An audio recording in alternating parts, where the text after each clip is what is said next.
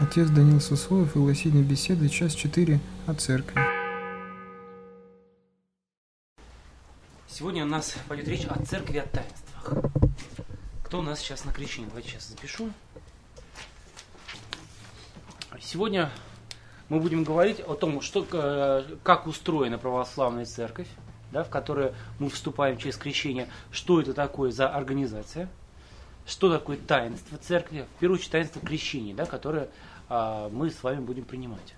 Вот, и а, исходя из этого мы будем уже а, будем говорить об той жизни, которую должен вести человек после крещения, христианин. Так, в прошлый раз мы говорили о том, как Господь Спаситель нас спас. Мы верим, что Иисус Христос наш Спаситель, который спас нас крестом своим воскресением.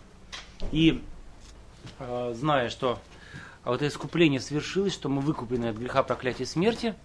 Таким образом, мы э, говорим, что это спасение, оно дано всем людям. Но как оно дано? Вот смерть Христа, она как на людей подействовала? Можно сказать, что она автоматически подействовала на всех людей? Нет, конечно же, э, Бог дал нам свободную волю, так? Поэтому и тот несотворенный дар Бога, который э, дан нам в крещении, э, вернее, тот дар, который Господь дал нам своей смерти он приходит человеку только лишь при условии, что он сам вот этот дар себе принимает, вступает в союз с Богом. На самом деле, главная мысль Библии, Ветхого и Нового Завета, это о том, что Бог выходит из своей запредельной дали и вступает в союз с людьми. Этот союз называется заветом. Поэтому главная э, книга православных христиан – это Библия, то есть священная история – Священное Писание, вернее, Ветхого и Нового Завета. Даже книга называется Новый Завет, знаете, да, наверное? То есть это часть Библии, которая говорит об совершившемся спасении. Строго говоря, Новым Заветом является не сама книга, да, а именно договор, заключенный между Богом и людьми. А Новый Завет описывает условия этого договора и как он был заключен. И а, когда мы говорим об спасении, спасение оно дается не всем людям – а лишь тем, кто вступил в завет с Творцом. И вот это нынешний новый, последний народ завета, который сделал Господь, это, этот народ называется православной церковью. Он был, этот народ был создан а, самим Богом в день Пятидесятницы, на 50-й день после воскресения Иисуса Христа из мертвых. А, Бог Отец по а, просьбе Сына Своего Иисуса Христа посылает на землю а, третья личность Бога, Господа Бога Духа Святого. И Господь Бог Дух Святой, сходя, сойдя на людей в виде огненных языков, Он создает себе новый народ. Вот мы видим, да, вот изображение Пятидесятницы. Скоро этот праздник у нас будет уже совершаться, да, в церкви. Он еще называется праздником Троицы, знаете, да?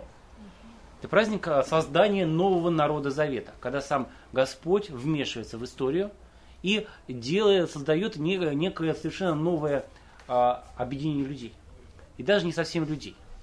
Дело в том, что э, когда создается этот э, народ Бога, новый, новый народ Бога, этот, этот народ, э, он начинает существовать как некое принципиально новое, новый вид существ, даже сказать. Да?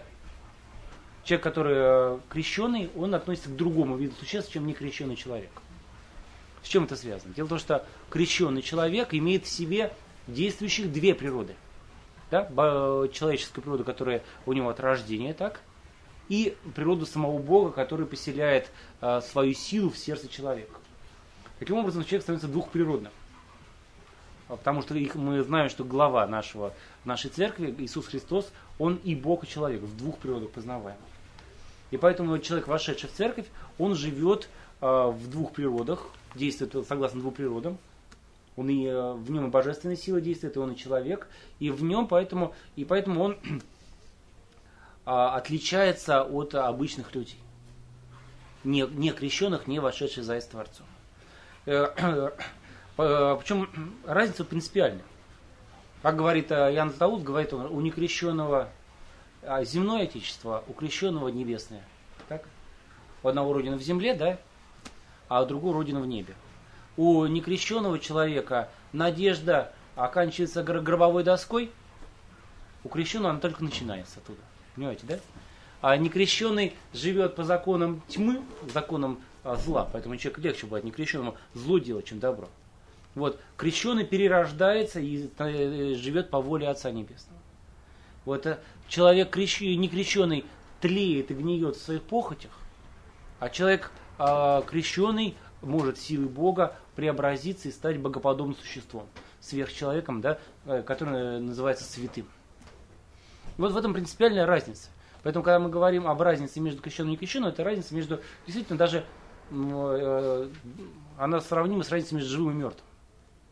Потому что, э, как говорит апостол Павел, вас, некогда мертвых по преступлениям, Христос оживляя, Бог Отец оживляет в своем Христе, в своем Сыне, да, по помазатель Божьему Иисусе Христе. Вот, и мы благодатью спасены через веру, не от вас это, но это Божий дар. Не отдел, чтобы никто не хвалился. Потому что мы во Христе созданы Богом заново на добрые дела, которые Бог а, постановил нам совершать. Так, а, церковь есть новый завет Бога, народ завета. И а, этот народ завета, он собирается со всех концов земли, собирается сверху вниз причем. Церковь строится не снизу вверх, да, не человеческими усилиями, а строится действиями самого Бога. В церковь люди, входящие, учатся самим Богом. Бог привлекает людей, приходящих в храм – ни у кого бы никогда не возникло бы желания даже принять крещение, если бы сам Бог не позвал бы такого человека. Думаю, каждый из вас, наверное, знает, был такой момент, наверное, вспомните, да? Когда к вам не, не, нечто коснулось, так? Рука Божия коснулась, которая призывает человека к Богу. Иначе и невозможно. К Богу прорваться самому нельзя, понимаете, да? Бог сам сходит к нам и вызывает нас к себе. Он собирает себе народ, который а, получит а, вечное гражданство в небесах и будет царить, царить вместе со Христом в, веч, вечном жизни. И а, Церковь Божия, поэтому собираемая Богом Отцом через Христа в Святом Духе, она а, является некой совершенно новой общностью людей, совершенно неповторимой общностью. Само слово церковь по-гречески «клесия» означает в буквальном переводе собрание тех, кого созвали. То есть понятно, да, не просто собрание там добровольцев, там, или клуб любителей пива, там, или там а, клубы любителей, там, не знаю, Жириновского. Вот, а э, это собрание тех, кого созвал сам Бог. Собрание избранных. Тот человек, который вошел в купель крещения, он стал избранным. Вы знаете, сейчас часто возмущаются, там, что евреи богоизбранный народ, так?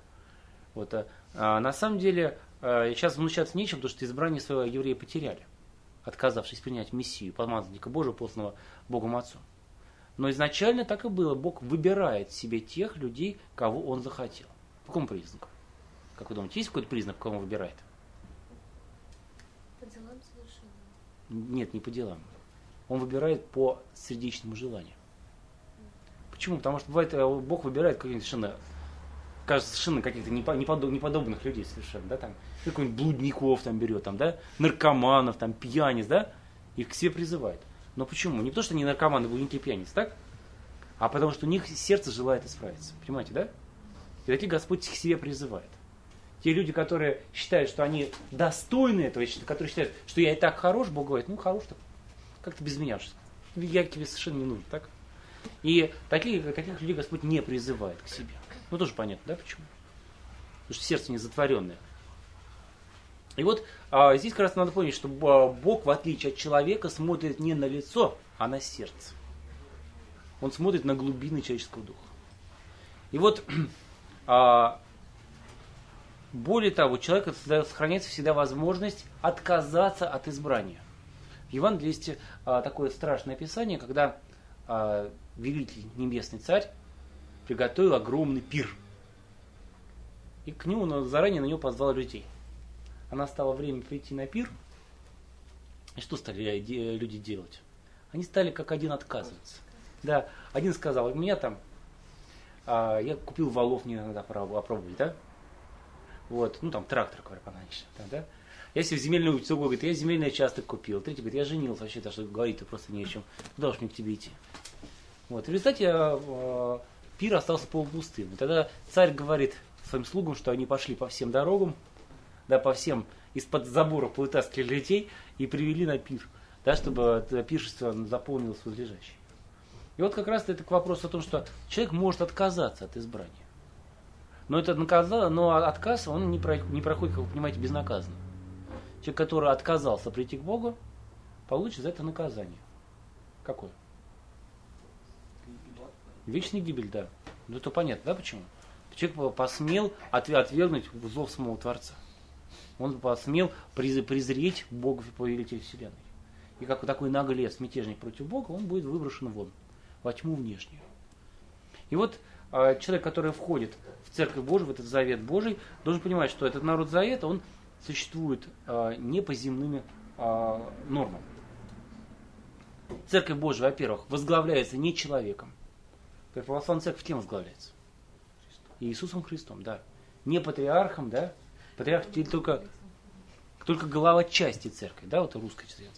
Вселенская церковь, часть которой это русская церковь, а он, а, вся церковь возглавляется Иисусом Христом, который непосредственно управляет своей церковью через Святого Духа, который до сих пор в церкви живет. Вот как он вошел в виде огненных языков в апостолов, так через них эта огненная река, она продолжает течь сквозь время, собирая себе людей, спасенных из всех народов. И а, Церковь Божия, она имеет четыре главных признака. Вот символе веры мы говорим, верую в единую, святую, соборную и апостольскую церковь. Таким образом, Церковь Божия, она, а, вот, описывая этими четырьмя признаками, а, она является некой совершенно особой общественностью. Вот, например, до какого момента человек может быть священным компартии? До смерти, да? По смерти, ну, явно членом компартии не будет. Партийных ячеек там под землей там нету, да, наверное. Вот. А в церкви, из церкви Божией человек не выходит со смертью, знаете, да? Вот заметьте, у нас... А, вот. А у нас, например, храм, он весь наполнен, да, изображениями ушедших уже от нас святых, потому что они ушли к Богу, так? Человек из церкви не уходит. Человек, вошедший в церковь Божию, остается в ней навсегда, навечно.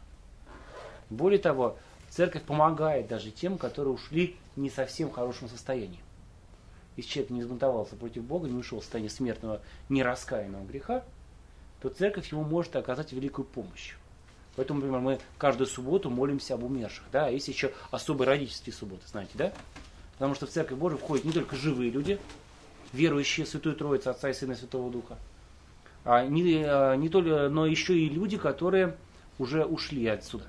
Умершие. Если есть грех. М? Если человек не хочет раскаивать... Если человек смертный грех не раскаялся, вот ему, конечно, церковь э, меньше может помочь. Если идет речь об отступничестве, то она помочь совсем не может. Ну, понятно, да? Если человек сказал, что он больше не христианин, какая ему тут помощь может быть, да? Ну, сам выделил выбор, тут уже ничего не сделаешь.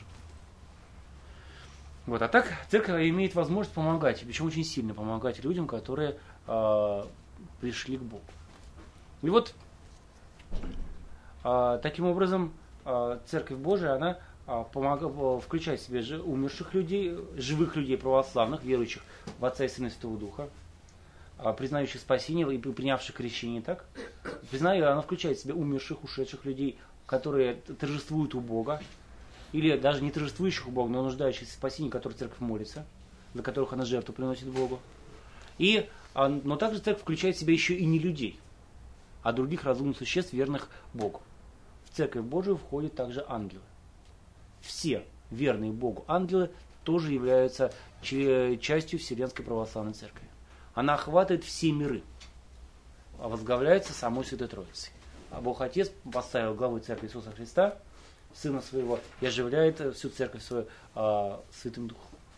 И вот эта вот великая общность спасенных, она и называется Вселенской Церковью. И вот та часть, которая называет, находится на земле, вот она описывает теми признаками, которые у нас есть в символе веры. Мы верим в единую церковь. Что значит единая церковь, Георгий? Единая церковь это...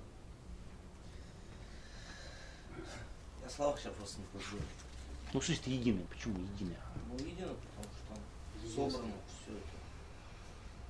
Она, да, она единственная, все правильно. Да, то есть она не одна, да, не, она церковь одна, она не, нет двух церквей, не десять церквей, так? На, на земле существует одна единственная церковь, которая Э, создан Христом. Потому что э, церковь это не просто даже народ Бога, это еще некий организм. А мы знаем, что Библия говорит, что церковь это тело Христа. И все люди, входящие в церковь Божию, они связаны между собой, вот как органы, органы между собой связаны. Один там рукой является, другой глазом, да, третий там а, ногой и так далее.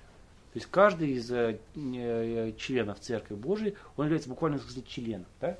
Он исполняет некую задачу, свойственную целому, оставаясь при этом сам собой. Вот. И главой же церкви, да, ее мозгом является Иисус Христос, который правит церковью сам. И вот это единство церкви внутреннее, основанное на единстве Христа и, э, и Духа Святого, который оживляет церковь, оно проявляется вовне. Через единство в вере, в э, таинствах, в иерархии и в нравственности. Вот это четыре основных признака, которые проявляют это внутреннее единство церкви. Что это значит? Вы знаете, наверное, да, что на земле существует не только русские православные, да? Каких еще православных знаете?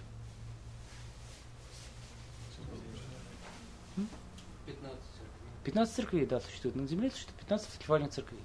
Причем русская не первая из них. Первой из церквей в древности, до 11 века была какая церковь? До 11 века первой из церквей была церковь Рима. Римская церковь, да.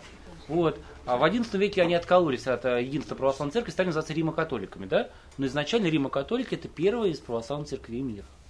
Просто сейчас спрашивают, почему там, в чем дело, но э, это связано с тем, что это старая трагедия, тем, что римокатолики откололись от единства церкви. Раньше они были с нами, 11 веков они были с нами. Вот. А После- ходит разговор, что они хотят присоединиться. Там, ну, это возможно, Бог дай, дай бы Боже это. Вот. А, сейчас же пе- первой церковью является церковь Константинополя, да, Стамбула.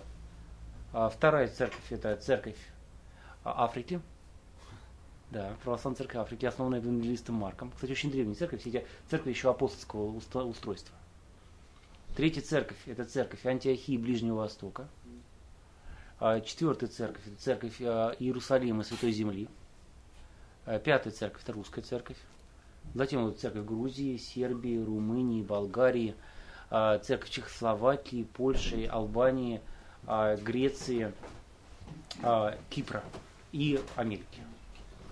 Вот эти 15 церквей, которые охватывают весь мир, но а, они, эти- э, на самом деле, это части единой церкви. Они э, это как бы самоуправляемые части церкви, которые э, сохраняют волю Божию, исполняют заповеди Божьи, находясь в своих условиях каждый. Итак, а что же объединяет эти церкви? Первое, что значит, что объединяет, это единство веры. То есть, куда бы вы ни приехали, да, а, вы найдете одну и ту же веру в Отца и Сына и Святого Духа. В, в триединого Бога, который создал мир своим могуществом из небытия, который управляет миром своей, своей властью, который спас мир через а, Бога воплощения второго лица Святой Троицы, второй личности Иисуса Христа, Сына Божия, который, а, а, который во все церкви верит в искупительную смерть Христа, в воскресение из мертвых, в вознесение на небеса, второе пришествие. То есть вера, а, символ веры, вот, которую мы с вами учим, да, это вера вселенская. Все а, люди во Вселенной верят в эту веру. Но более того, она вселенская не только в пространстве, но и во времени. Вот если вы будете читать, например, авторов там, 20, 20 века, 19, 18, 18 и так до 1 века, вы увидите, что вера, она одинакова и во времени, понимаете? Единство проявляется в, в обоих измерениях, да? В пространстве и во времени. Кстати, некоторые говорят, почему у вас вера не изменяется? А почему, как вы думаете, как вы ответили на этот вопрос, Яна? Почему у нас вера со временем не меняется, Наталья? Ну, а- Изначально, значит, было да, потому что вера, то, что дал Бог, не меняется, понимаете? Некоторые говорят, что там должно меняться. Если бы человек дал, там должно меняться. Так, потому что человеку свойственно ошибаться, так? Но то, что сделал Бог, меняться не должно как раз. То, что Богу не свойственно ошибаться. Вот обновленцы были, потом они... Да, ну таких много на самом деле было. Не только обновленцев, таких много на самом деле на свете было. И вот. а, И э, вот это единство, оно сохраняется. Почему сохраняется? На самом деле а, не просто механически. На самом деле оно переживается как не некая такая э, мужественная задача сохранения веры. Потому что на самом деле в каждом веке появляются новые и новые э, товарищи, которые хотят веру под себя подстроить. Ну, тоже логично, понимаете, да? Что вера Божия, она в- приводит к определенным, ну, как вполне жизненным последствиям, так? Например, вера в Бога как судью предполагает некоторые особые модели поведения, так? Одно дело, я живу там и знаю, что мне ни, ни перед кем никогда отвечать не придется, так? А другое дело, когда ты будешь заведомо, точно будешь отвечать. Понимаете, да? И поэтому очень часто в церквах возникали идеи некоторых людей, которые плохо себя вели, да, чтобы а, каким-то образом, например, веру в Бога судью смягчить. Как? Некоторые говорят, что там Бог, он а, никого не наказывает, знаете, Бог, он такой добренький, как дедушка, там, да, как бы ты себя не вел, он себя, себя только хорошо скажет, что ты все хорошо ведешь, и все. Вот, но церковь отстояла эту веру изначально. Или, например, было мнение, что Иисус Христос это просто человек. Или какой-то, может быть, не человек, но, но не Бог. Вот. А это учение, оно зачем нужно было? Затем, чтобы сказать, что заповеди его не обязательно. Понимаете, да, логику? Заповедь не обязательно, значит, живи как хочу. Но правда из этого вытекает другой выход. Если он не Бог, то мы не спасены. Понимаете, да? Человек или даже любой дух э, не может дать бессмертной жизни никому. Может дать только нестворенный Бог. И вот э, церковь отстаивает ту же самую веру в течение многих-многих веков. Вот я хочу здесь подчеркнуть очень важный момент, который сейчас, а, на котором сейчас многие играют. А, вы слышали, может быть, что были соборы, да, вселенские в церквях? У нас было семь главных вселенских соборов, да? И начинают некоторые говорить, что вот там отцы первого Вселенского собора объявили Иисуса Богом. Ну там код да Винчи это объявил. Это ложь. Дело в том, что отцы соборов никогда ничего нового не объявляли. Их задача была только точно выразить изначальное откровение – и выразить его так, чтобы его нельзя было истолковать иным, иным образом, так? Потому что лжеучителя, как вы знаете, сектантов видели все, наверное. Вот. И задача главная какая? Взять точные слова Бога и их размыть содержание, так? Ну там принцип какой, что вот, вот может там Иисус Бог, да? Ну там не настоящий Бог, игру, там не тот Бог, да, там полубог, или там титул него такой, да? Вот именно вот логика такая, чтобы размыть четкое учение, чтобы в него можно было вложить что угодно. А задача отцов церкви была какая? Именно четко выразить изначальное откровение, чтобы его нельзя было тронуть, да? чтобы нельзя было его как-то исказить. Вот в этом была задача этих Вселенских соборов, а ни в чем другом. Ни один Вселенский собор ничего нового не дал. Всю полноту откровения дал Иисус Христос, и больше ничего никто не, не, не дал и дать не может. Потому что кто может что-то открыть больше, чем открыл сам Бог, естественно. Итак, а, единство веры объединяет все церкви мира – и второе, что меняет церковь, и церкви это единство э, таинств. То есть, когда человек принимает крещение, он входит не в какую-то местную общину, так? Он входит в этот огромный народ Бога. Человек крестится, например, там, в храме апостола Фомы в Москве, и он становится своим, там, например, для православных э, Центральной Африки, к примеру, да? Или для православных христиан Австралии или Южной Америки, да, то есть общепланетарный. Он входит во Вселенскую церковь. И поэтому, например, а вы можете поехать в любой храм мира и причтить святых Христовых тайн. Сейчас спрашивают, на какой храм можно ходить? Как вы ответите? В любой православный храм, так? На всей планете. Здесь не может быть никаких ограничений, так? Все, вся церковь, она всеобщая, единая. А, э, кстати говоря, по церковным канонам, если человек запрещает ходить в какой-то храм другой, такой человек, значит, попадает под церковные наказания. Понятно, да, почему? Потому что таким образом нарушается представление об единстве Вселенской Церкви. Итак, а, единство таинств предполагает, что все люди везде могут, а, таинства они одинаковые, потому что совершают все таинства, то есть и крещение, и другие священные, священные действия а, в церкви совершает не человек, а через руки человека совершает сам Бог. Господь наш Иисус Христос. Он сам совершает все таинства. И когда мы вас будем крестить, мы вас будем крестить не свои силы, так? Потому что человек не способен покрестить. А как сказал Иоанн Креститель, что вот идет тот, кто будет крестить Духом Святым, так и происходит. Сам Дух, сам Дух Святой э, через Христа сходит на человека. И Христос крестит людей. Итак, а, следующее, то, что объединяет Церковь Божию, это единство иерархии. Господь, э, строит церковь сверху вниз, не сделал ее демократической. По воле Божией церковь существует как иерархическая структура. Понятно, да? Есть э, преемники апостолов, которые Господь вручил в э, троякую власть. Власть совершать священные действия, так, власть учить, так, и власть судить. Эти преемники апостолов называются как? Епископами. Епископами, которым помогают священники декана. Вот. И э, вот это, вот э, сами преемники апостолов, они, тем не менее, правят не, в, не сами по себе, не, в, не поодиночке. Да? Церковь не признает диктатуру, естественно, ничей, так? Мы знаем, что у нас власть принадлежит только Христу, и поэтому а, ни один епископ не имеет права власть над другим. И вот все епископы мира, они соединены между собой в такой, как католики говорят, коллегии епископов, то есть некоторое единство всех епископов мира. В чем это проявляется? Как, я, как вы знаете, вот эти 15 церквей, они административно между собой связаны, и в, в главе каждой из частей церкви поместной да, находится предстоятель, первый из епископов.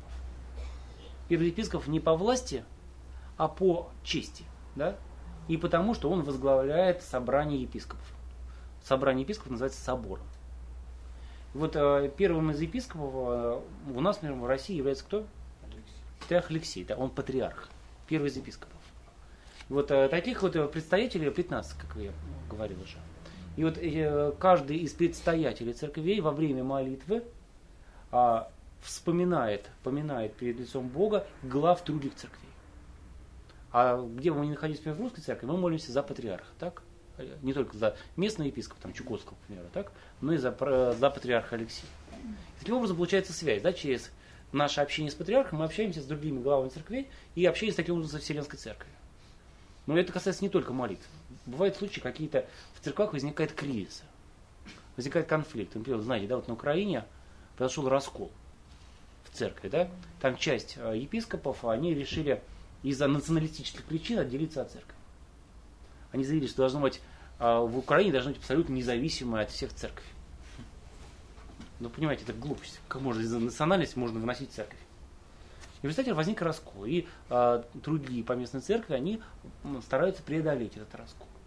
Для этого собираются представители разных церквей, чтобы каким-то образом решить какую-то э, проблему в церкви возникающую. Высшей властью на земле обладает никакой не епископ, ни один, так, а, а представ... собрание представителей всех епископов мира, называемый Вселенским собором. Вселенский собор, как мы верим, собирается э, лично Святым Духом тогда или так, как ему угодно. Поэтому, естественно, нет никаких законов, которые бы определяли количество Вселенских соборов там, да, или э, э, правила собрания. Понятно, да, кто может Святому Духу предиктовать, сколько там раз ему собирать. Когда люди говорят, что там не может быть там восьмого собора, там, или девятого, или какого-то другого, надо понимать, что это говорить невозможно. И Дух Святой скажет, будет восьмой собор. Не скажет, не будет. Вот и все. А, итак, а, и наконец последнее, что обменяет, внешне выявляет единство церкви, это единство заповедей Божьих. То есть понятно, да, скажи, куда бы вы ни пришли, вы увидите одни и те же заповеди. Вот нельзя, например, методом переезда сделать, чтобы супружеская измена стал нормой. Понятно, да? Нельзя, например, найти церковь, где разрешат аборты. Вот если какой-то священник такой найдется, его немедленно лишат сана за такие вещи. Так? Вот сейчас некоторые говорят, ну это и так понятно. Но вы сами знаете, что это не так непонятно. Потому что, например, на Западе, вы знаете, по, среди раскольников, еретиков попадают случаи, там, там гомосексуалистов венчать пытаются, там, да, и так далее. В православной церкви была однажды такая попытка недавно, может быть, слышали. В Нижнем Новгороде, да. Чем он кончился, помните? Священника лишили сана, да. а храм снесли. Да, храм снесли, понимаете? Чтобы а, вот такая мерзость больше никогда не повторялась. Это как раз просто как, как церковь реагирует да, на нарушение э, норм заповедей Божьих. Это как раз явное подтверждение того, что церковь Божия, она как раз-то э, четко отслеживает заповеди Спасителя, которые ей преданы.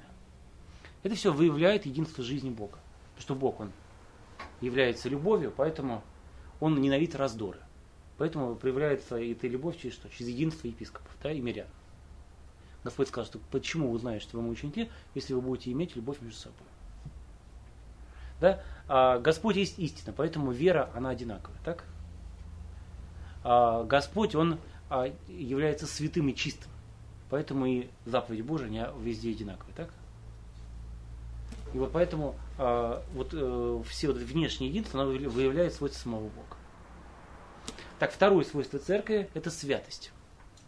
Что значит святая? Юрий. Значит, пронизана светом Бога. Да, пронизана светом Бога, пронизана запредельными силами Бога. А, непогрешимая, да, это как частный случай.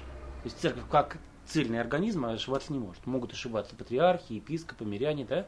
Но вся церковь целиком не может э, а, заблуждаться, потому что ей руководит сам Бог. Он ее не бросил, он продолжает с ней быть. Вот. А, но святость, конечно, в первую очередь э, пронизанность силами Бога, а также означает это запредельность. Вот мы говорим, святая вода. Почему святая вода? То есть пронизанная запредельными силами вода, так? Вот берется, берется обычная вода из-под крана, да? Наливается там бачок обычный, там, да? Берется там деревянный крест, читается молитва, освещается вода, и она там не гниет десятилетиями. Ну, да? А наоборот, не только не гниет, она еще и здоровье дает, она исцеляет. Ну, на крещение все знают, да, наверное? Как-то, причем чудо настолько очевидно, что даже из этого пытались коммунисты, пытались там выдумать, что там будто бы серебро растворяет.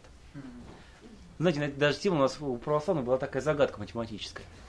Сколько ионов серебра растворяется в святой воде, да, во время богоявления, при условии, что освещается Волга с шириной 1 километр, вот, со скоростью движения воды 3, 3 метра в секунду, вот, а, и при, при том, что освящение совершается деревянным крестом. Ну вот это к вопросу о том, что на самом деле это глупость все. Просто действие Бога, вот и все. И сама церковь, как э, вот это ну, народ Завета, является особым э, организмом, выделенным из всех народов земли. И более того, э, это свойство церкви, в частности, проявляется в том, что церковь в обязательном порядке будет гонима в течение всей периода своей истории. Практически мы не можем назвать с вами ни одного десятилетия даже, когда бы церковь в какой бы какой-то ее из частей не преследовали. С чем это связано? Потому что церковь стала иноприродной для этого мира, понимаете? Как, знаете, иммунитет, есть такое понятие, да? Как некий чужеродный выбрасывает. Этот мир, э, не, не подчиняющийся Богу, да, мировое сообщество, что называется, да, который не хочет служить Богу, он воспринимает церковь как нечто чужое. И он э, реагирует на церковь двояким способом. Или пытается ее замолчать, или пытается уничтожить. То если обратить внимание, то а, сколько существует у нас а, организаций, которых, может, знают больше, чем о церкви. Вроде как церковь огромнейшая организация, так? Но посмотрите, как, а, что обычный человек знает о церкви, не христианин. Мало.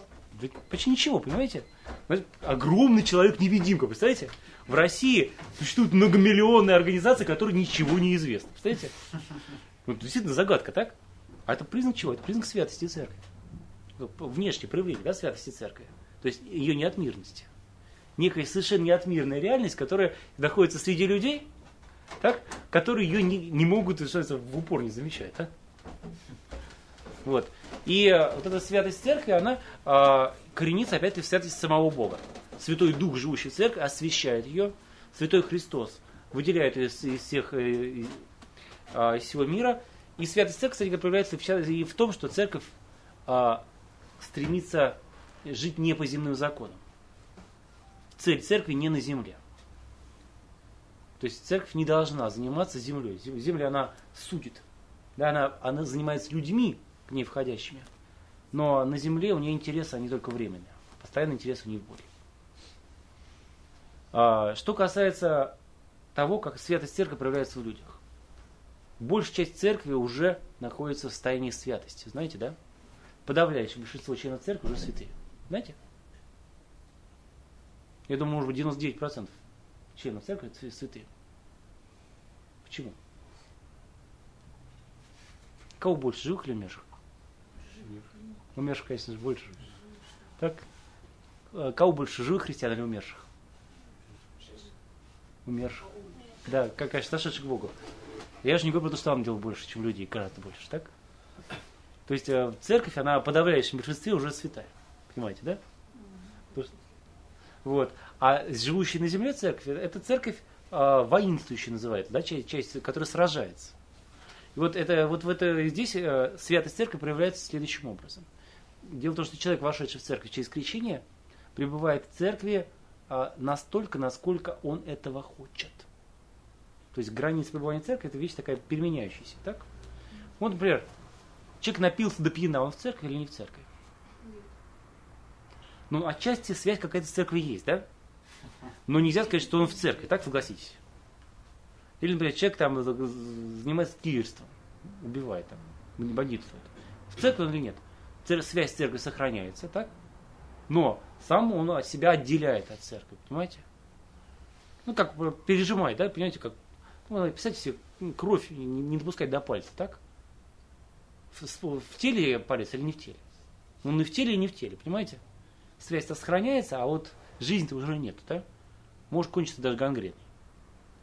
И вот точно так же человек, делающий э, зло, сознательно делающий зло и не раскаивающийся в этом, он отделяет себя от церкви.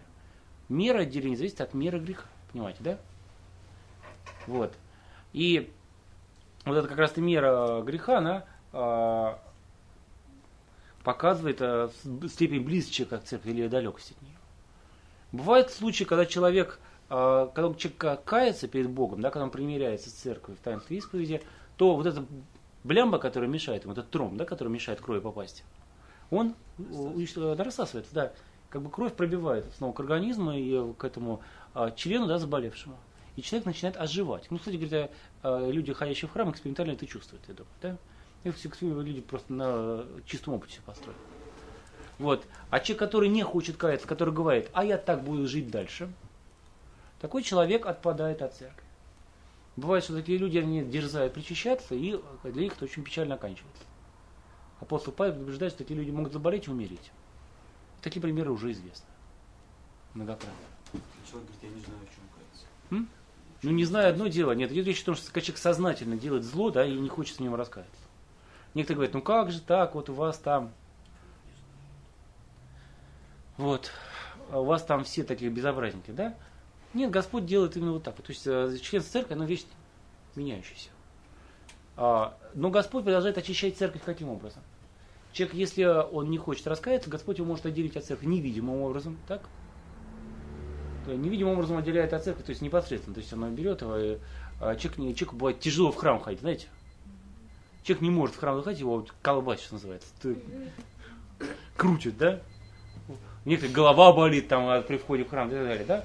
Вот. А, а бывают люди, а бывают люди, э, людей, на самом деле, а, церковь э, Церковь даже злобу вызывает, там, да, трясет их от, от, от вида церкви. Это как раз знак внутреннего отделения. То есть Бог отделяет такой человек от церкви. Вот невидимый суд Божий. А есть видимый суд Божий, который проявляется через епископов. Епископам верено право суда. Епископам по их поручению священникам дано право, дано право суда. Священник может на время отделить человека от причастия, от самой церкви не может отделить. А вот епископ э, правящий, он может, имеет право отделить человека от церкви, все, э, отсечь его от тела церкви.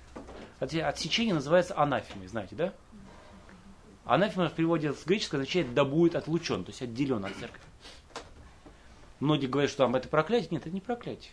Это э, в, в акт церковной власти, когда безнадежно больной уже для церкви человек да, он отделяется от э, всего стада церкви. Ну, понятно, если, если в стаде паршивую овцу не отделить, то что получится?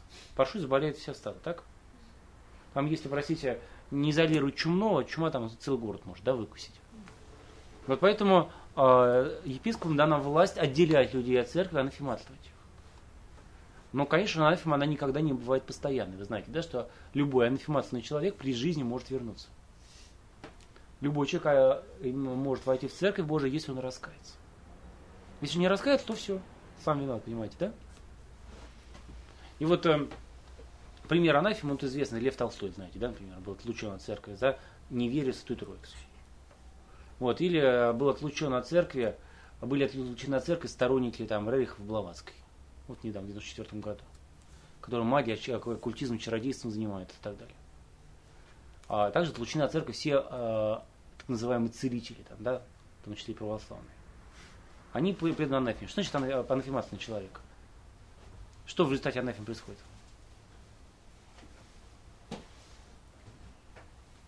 Как духовный, как духовный результат происходит? Как вы думаете? Да. Происходит, наверное, духовный разрыв. Духовный разрыв происходит, и человек лишается всех, а, а, всяких а, даров, которые дал Искупитель, да, он лишается спасения. А анафематство не может войти в церковь, кроме как для покаяния. Более того, если человек, и мы знаем, что конкретный человек он то есть отлучен от церкви, а, и если он вошел в храм во время службы, служба должна быть прервана, пока он не выйдет. Его нельзя хоронить на христианских кла- кладбищах, а его имя не поминается в записках, ни за здравие, ни за покой, так? А, ну, он лишается права на все таинства. Единственное право сохранить на что? На покаяние, да? Единственное, которое он сохранит право, как э, любой человек. Вот, если же он до смерти не покаялся, то а, у него есть особая привилегия. Он не проходит мытарство. Сразу. Да.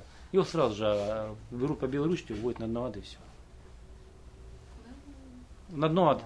А Лев Толстой не покаялся? Нет. Нет. Он хулил святой причастие жутко. И читали в воскресенье, то вы знаете. И Богу хулил ужасно. Итак, а, таким образом происходит вот такое отсечение от церкви негодных сгнивших членов. За счет этого святость церкви сохраняется. Но опять-таки церковь подчеркивает, что анафема это крайняя мера, которую нужно всячески избегать. Ну, понятно, да? То есть это церкви до- дорог каждый человек, и мы стараемся, чтобы э, каждый человек спасся. Очень часто появляются такие люди, которые говорят, а почему того другого не отлучили? Мы знаем, что Господь аж не хочет смерти грешников, да? Он хочет, чтобы любой человек покаялся, жив был. И поэтому э, церковь не допускает там, э, не разрешает людям вот так широко пользоваться анафемой.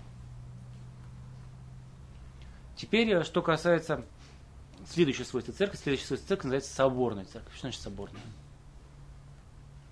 собирает всех людей Церковь вне национальности. Да. Соборная, с- со- собранная, все правильно. Вот, вот интересно, что, как говоришь православные, обычно православные неправильно производят слово соборное, слово собор. Это не так. А слово собирать. Действительно, э, слово соборное является переводом слова греческого кафолическое.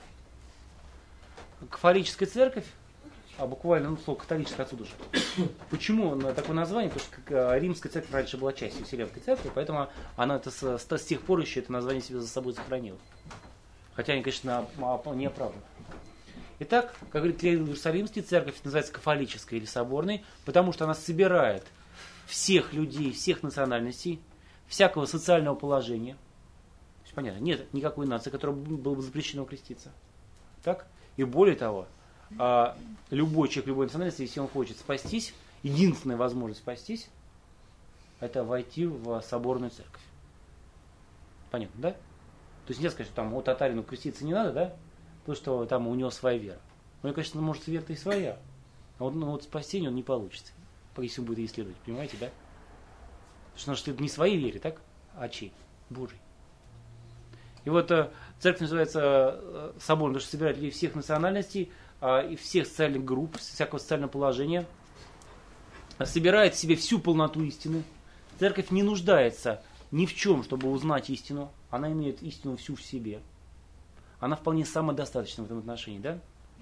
Если угодно, это такой корабль в автономном плавании. Да, потому что а, вся полнота истины верена и Христу.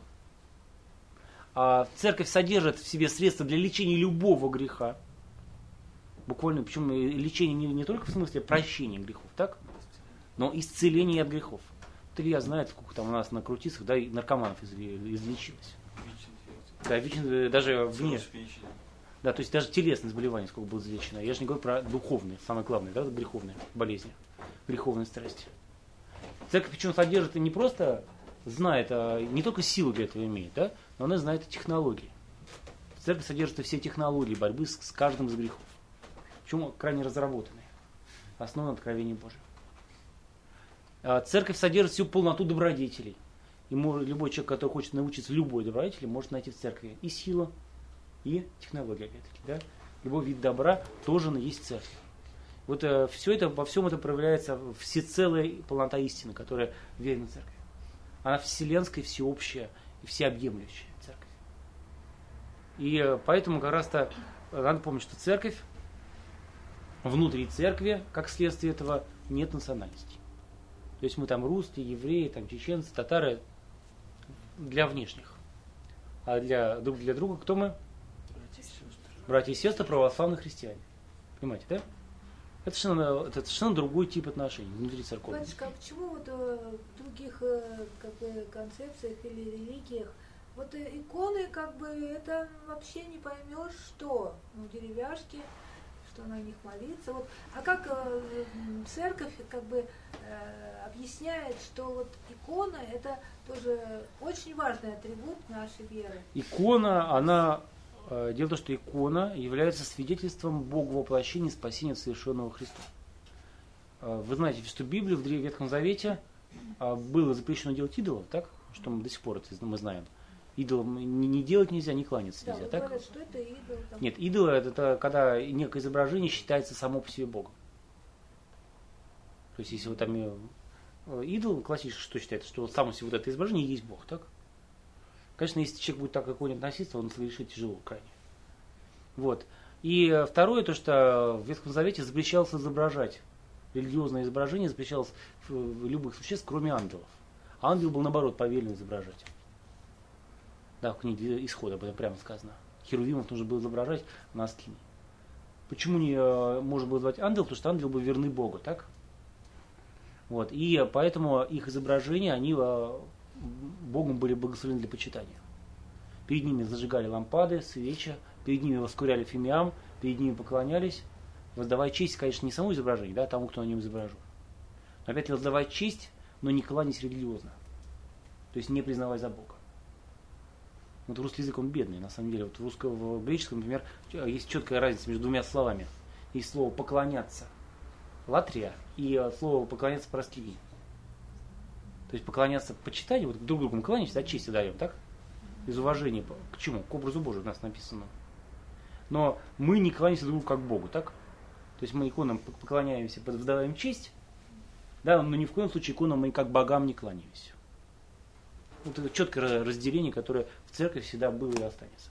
А когда Бог стал человеком, стало из- возможность брать самого Бога, в первую очередь, да, во плоти. Бог. И э, как следствие можно стало изображать святых, потому что они стали спасенными, так? И спасенные святые, равные ангелам, теперь уже изображаются, им воздается честь, как тем, кто стал равен Богу. Равен ангелам, да, вернее.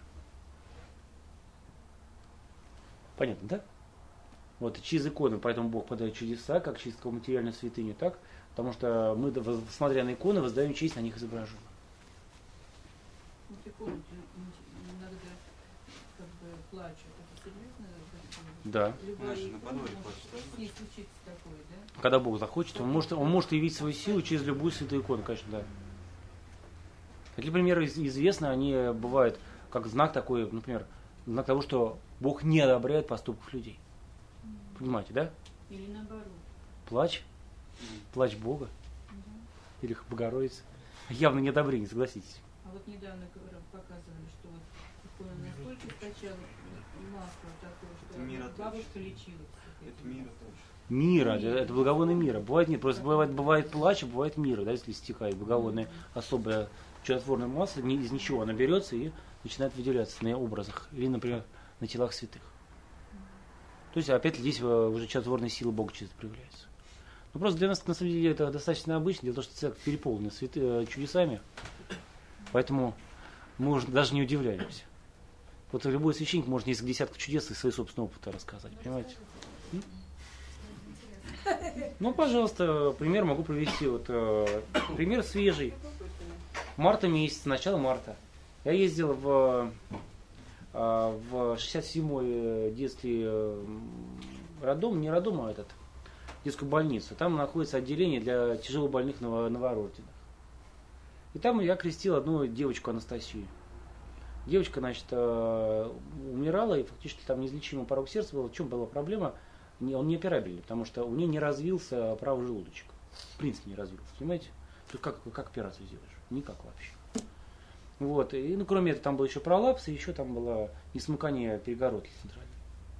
Вот. а После скрещения через неделю а, обследование показало, что желудочек вырос. Понимаете? Взял и вырос. Вот. Пролапс закрылся. Вот пример такой свежий чудо после скрещения.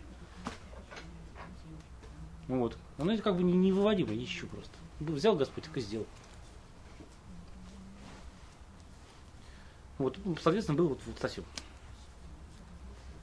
Таких примеров на самом деле очень-очень много. То есть Тут у нас, помните, соборовник, кто был у нас на соборовании, на одном из соборований, приходили рассказывали, помните, да? От исцеления тоже самое. Да. Нет, таких примеров очень много, на самом деле, конечно же. Итак, а, наконец, четвертое свойство церкви – это церковь апостольская. Слово апостол означает посланник. Посланниками Иисуса Христа являются святые апостолы, 12 учеников Христа, которым дана, даны были а, особые дары Бога. Во-первых, им дана была власть вязать грехи и отпускать грехи. И дана была власть совершать все таинства, и им дана была власть а, а, мертвых воскрешать, больных исцелять, прокаженных очищать, бесов изгонять. Вот, им дана была такая чудотворная власть, и а, им дано было повеление создать церковь, а, обратить все народы а, в православную веру и переделать всех людей да, святыми таинствами. Они, апостолы, пошли проповедовать Евангелие всему миру, и везде, где бы они ни, приходили, они рукополагали, через вложение рук ставили своих преемников, епископов. И, вот это, и поэтому церковь называется апостольской, как основанная святыми апостолами, и через череду непрерывных рукоположений, продолжающую вот эту линию этого нестворенной силы, да, которая в них вошла, переда- передающуюся до сих пор. Вот благодать Святого Духа, которая вошла в них, эта сила Бога, она льется вот сквозь эти века. Началось все со дня Пятидесятницы, когда Дух Божий вошел в апостолов. И в результате люди переделываются, преображаются и изменяются. Д- Движимы вот этой нестворенной силой. И церковь поэтому управляется апостолами, как будучи апостольской. Церковь, э, а, только та церковь истины, которая основана апостолами. Поэтому там, когда приходят там, эти святители Иеговы там, или протестанты, говорят, что вот мы знаем, как правильно Библию понимать, надо сказать, откуда у вас Библия-то, простите. Понятно, да? Вот, организация возникла в 19 веке. Какое оно отношение имеет к тексту первого века? Скажите, пожалуйста. Ну никакого, понимаете? Что скажете, я вот наследник Карла Великого. Ну, понятно, сказать я могу. Но еще доказать это надо, так? Вот. Э, а- Апостолы и дали церкви, Святой Церкви дали Слово Божие, да, Новый Завет. И э, преемники апостолов отделили истинное откровение Божие от фальшивки. А всяких фальшивых Евангелий и так далее. А, Но це- э, апостольская церковь не, не заключается только в том, что она управляется епископами по поручению священниками деканами, но еще и в том, что а, церкви дано задание, которое, от которого зависит судьба планеты. А именно, как я говорил уже, задание обратить весь мир в христианство. Вернее, возвестить христианство всему творению. Не сказано обратить. Почему? Что обратить на силу не обратишь, понимаете, да? Вот, а, Господь сам привлекает. Но а, преемники апостолов должны донести эту весть до э, каждого из народов. Когда это совершится, тогда мир закончится. И мы войдем в Царство Божие. Понимаете, да? Поэтому Церковь Божия стремится к э, проповеди Евангелия по всему миру, чтобы задача, которую поставил перед ней основатель, она была осуществлена. Вот это четыре свойства церкви, которые мы с вами разобрали, да, которые определяют истинную церковь Божию. Мы называем ее православной для отличия от неправильно славящих Бога организаций, которые от нее отделились в то или в другое время. Вот Часто спрашивают, а как же там другие христианские организации? Рима католиков я сказал уже, да? Вот, а, от Рима католиков позднее отделились протестанты, которые протестовали против а, неправых мыслей Рима католиков. Рим-католики отделились от нас благодаря чему? Они, во-первых, исказили символ веры, не стали, стали неправильно учить в Святом Духе. А второе, то, что рим-католики стали говорить, что папа является земным главой церкви. Вы понимаете, да? Они себя отделили от небесного. И именно и, и попытались э, церковь превратить в такое земное государство. И поэтому в результате э, они отпали от единой церкви. А кукулус кланяться до сих пор существует? Существуют, но они не христиане. Ну да. Вот. э, Протестанты же, они отделились от церкви и вообще создали просто само- самодеятельность, клуб- кружки самодеятельности. А стали понимать Библию, как им хочется, соответственно, оказалось, что понимают они как-то по-разному. Сейчас считается, что около 7 тысяч протестантских организаций существует. И тут эти братья и сестры Еговы, да? И г- от них они отделились. Да. Стоят. Ну, это как бы результат уже дальнейшей деградации, понимаете? А, а протестанты отделились, а? Неправильной веры Святого Духа, они исказили символ веры, которую мы имеем, так? И они, и папу стали э, считать главой церкви, который не ошибается.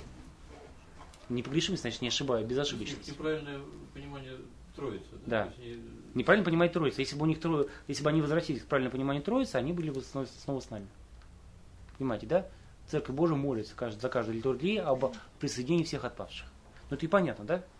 Э, Мы совершенно не рады тому, что от нас отпадает э, в ересь целой церкви. Это беда, которую сделал Люцифер, сатана, темный князь. Батя, просто мне сестра, я просто не рассчитывал, у меня там ребенок. Видите? Можно мне пройти? Видите, да. Ну я просто, вы на- правильно меня поймите, что... Я, я ничего, да. Давайте. Итак, а теперь мы поговорим о- об...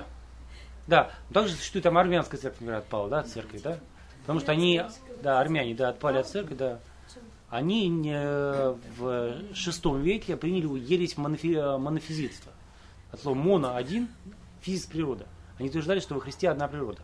Они говорят, что божество проглотило человечество.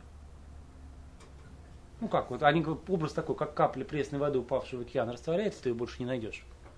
Так и когда человеческая, человеческая природа была воспринята Христом, он ее как бы проглотил, и все, осталась только видимость. Значит, спасение тоже видимость, понимаете, да? И более того, если Христос, э, в нем человечество было проглочено божеством, следовательно, мы не сможем в вечности существовать, понимаете, да?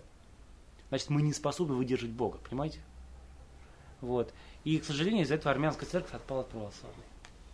Они тоже только Библии там верят. Не, нет, вопрос в том, что если бы они только Библию верили, они были православные, они просто неправильно ее верили. Неправильно. Допущенные. Почему они с католиками так близко? М? Ну там они в некоторое время в Унии были, там в этом возрасте. Чего? Они допущены все-таки же в Иерусалиме к благодатному огню. Но литургия, но богатый огонь получить они не могут. Они смотрят, но не получают. Итак, а, теперь перейдем к вопросу, собственно, таинств. Самое главное, источник сил, который, которым живет церковь, это таинство. Слово таинство, это, Олег, вы понимаете, да, что происходит? Тайна, да? То есть тайное действие Бога. Почему слово таинство употребляется? Потому что это действие, которое нельзя никак рационально объяснить. Это некий, когда Бог действует, Он повелевает сделать некоторые внешние действия, так, священный обряд, за которым скрывается несотворенная сила Бога, которая переделывает человека. Э, В строгом смысле таинством является одно таинство – Бога воплощение. Явление Бога во плоти – это корень всех таинств.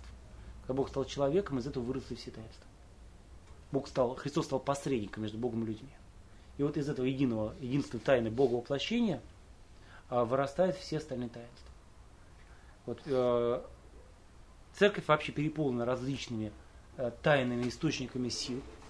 Можно сказать, что она, она как бы наполнена различными силами, даже переполнена. Есть особые священные действия, там, например, освящение воды, там, э, э, таинства различные, э, священные действия для исцелений данные, да, там, священные действия, там, которые преодолевают какие-то разные страсти. Но а, злые привычки какие-то.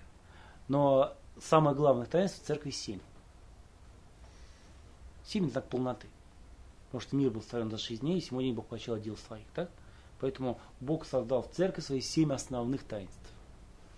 Э, Первое из которых это таинство крещения, без которого нет спасения. Крещение начинается с Христа, который умер на кресте. Видите, у него из ребра что вытекло? Кровь и вода, видите, да, там две струи. А, И э, святой Кирилл Александрийский говорит, почему кровь и вода вытекла из ребра Христа? Что потому что спасение возможно лишь тому, кто омывается водой крещения и пьет кровь причастия. Понимаете, да? Вот. А еще э, здесь мы знаем, что бывают случаи, когда некрещенные спасаются при условии, знаете, каком? Что их казнят за имя Иисуса Христа. Казни- если их казнят за имя Иисуса Христа, они спасаются, а тогда они спасаются даже без крещения, потому что для них сама смерть будет участием в смерти Христа. Да, они крещают, крестятся в крови своей. Но другого способа спасения невозможно. Итак, что такое крещение? Вообще зачем нужно креститься, Яна? Зачем нужно креститься? Вот зачем? Вот вы пришли креститься, зачем? Ну, Для того, чтобы подойти к Богу. Подойти к Богу. Так. Для того, чтобы следовать заповедям. Мгм. Для того, чтобы потом попасть в вечность. Все правильно, вот так. Олег, вы что могли добавить?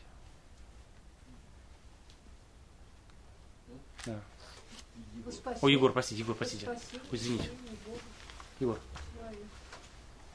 Ну, чтобы соединиться, оказаться другого мира.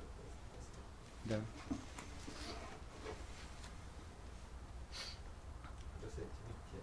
Напрямую с Богом.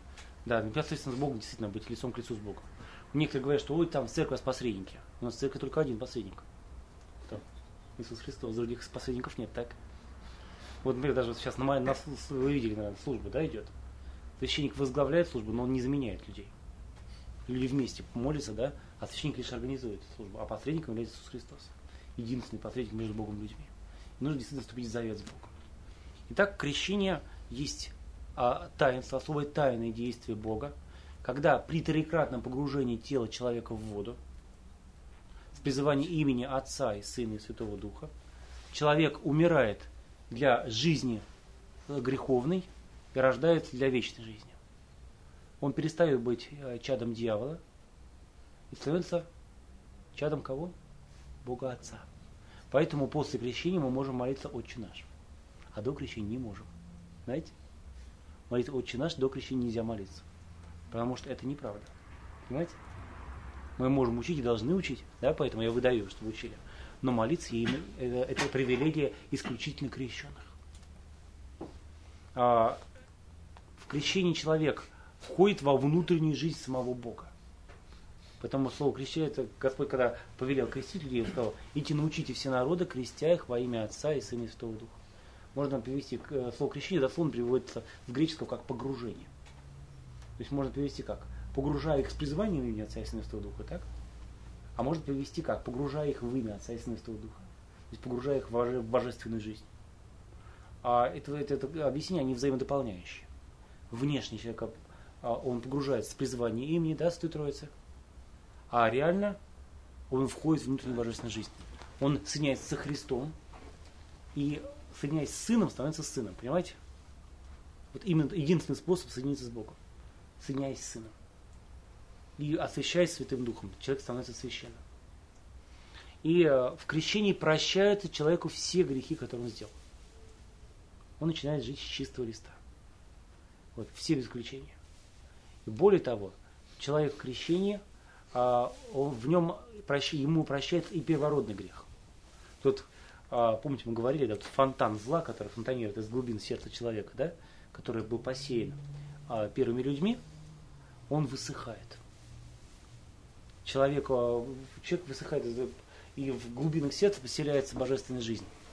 А дьявол тут выгоняется. Вот а, крещение, в крещении человек а, участвует в смерти Христа и воскресении Христа. Поэтому он и трижды погружается. Потому что Христос был в гробу три дня, да? Поэтому трижды погружается в знак этих трех дней, трехдневной смерти Христа, погружаясь в воду, он участвует в смерти и погребении Христа, а выходя из воды, он участвует в воскресении Христа из мертвых. Хотя он участвует в этом образно, но спасение вполне реально. В него реальные силы входят. Так, а, само крещение, оно для него требуется два условия. Какие? Вера. Вера и желание жить по заповедям. Да. Больше никаких условий не требуется. Вот э, а, вера какая должна быть? Да, в Святую Троицу. да, Согласно символу веры. Почему, собственно, символ веры обязательно поэтому всем выдают и требует знания? Потому что человек, который не верит согласно символу, не может быть крещен. Понятно, да? А, Я а, мне приходилось отказывать даже крещение детей. Тогда, когда, когда родители отказывались верить в Святую Троицу. Что-то есть там, да? Да, во, во имя, во имя во что-то есть, я не кричу, понимаете, да? Кто-то там такое есть, там, это, это не, не, не разговор. Крестить нужно во имя Отца и Сына и Святого Духа. И поэтому человек, не верящий в Святую Троицу, не верящий в Искупителя, не верящий в воскресение мертвых, не может быть крещен. Итак, а, должна быть э, вера, а, непогрешимая вера в Святую Троицу. А, кстати говоря, ка- как, как в случае детей? Чья вера должна быть? Родителей крестных, да, восприемников которые обещают эту веру передать. Поэт- Поэтому, например, а, запрещено крестить детей у некрещенных. Понятно, да, почему? Потому что как они поручатся, если они сами не крещены? Крестный. Вот могут то быть крестные, только которые хорошо там близки очень к ним. А если не муж женой, а дети? Ну, здесь уже вопрос главный верство Троицы, понимаете? Они венчаны, не венчаны. Итак, а теперь, им, что касается второго, желания жить по заповедям, да? Человек, э, взрослый человек перед крещением должен исповедовать грехи свои, как сказал об этом апостол Петр. То есть раскаяться в своих грехах для того, чтобы к ним больше не возвращаться. Ну, тоже понятно, да? Это что за, крещение, когда человек там, э, там блудил раньше, блудить, блудить будет позже. Что такое, да? Но если нет осознания человека. Вот поэтому, как раз, как раз и есть требование, да? Желание жить по заповедям Божьим. Поэтому а, для взрослых церковь постановила 40-дневная, нормально является 40-дневная подготовка к крещению. Ну, у нас так и получается. 5 бесед. Почти 40 дней, там 35 да, дней получается. Вот с небольшим. Раз Если человек просто не знавший пришел, вот э, такой взрослым уже, и вот он не... Но святейший патриарх очень жестко требует как раз, чтобы подготовка была, и она, это, кстати, очень оправдано. Понимаете, когда крестится просто так, ничего хорошего не приходит. Вот, может, помните, в, в начале э, 90-х годов, в конце 80-х, было массовое крещение, да? Толпами крестились. Ну и где эти э, толпы крещающихся, да? Где они? Ни- Они ни во что не поверили фактически, тогда в компании пошли, и э, результат был очень печальный. Они потом свой талант они потеряли, который они получили.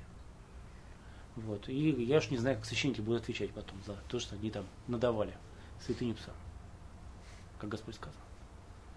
Поэтому требуется вот именно такая подготовка. Требуется подготовка и для детей, э, для крещения детей тоже. А вот маленьких детей с какого возраста крестить нужно? С первого дня.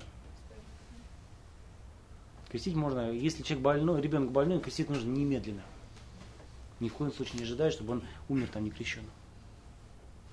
Вот обычно, если человек здоровый, то 40 день крестит, да, но чтобы мать могла присутствовать при крещении. Но если человек болеет, надо крестить немедленно, как можно быстрее. Вот какие-то раньше воздушные там крещения были, да? Ну, не- не- есть всякие исключения, но они и на то исключение, что не говорить не приходится. Вот. А, крестить нужно вообще так, принцип а, именно такой. Что касается формы крещения, конечно, главной нормальной формой крещения является погружение. Чтобы все тело было покрыто водами, то участвовать полностью в смерти воскресения Христа. Обревательное крещение допускается как экстремальное. В случае гонений, да, например, вот почему мы признаем крещение в советское время, да? Почему? Потому что в советское время были гонения. Там негде было крестить просто. Вот поэтому, хотя и тогда священники особо ревностные старались крестить там на домах, вот у моих родителей, например, была, была крестильная ванна. У нас э, мы были диссидентами, и к нам э, ходили священники, тайком крестили. Вот. Я знаю, у одного знакомого священника, у него прям так ванная называлась. Наш, наш Малый Иордан. Они там по несколько десятков человек крестило бывало там в день.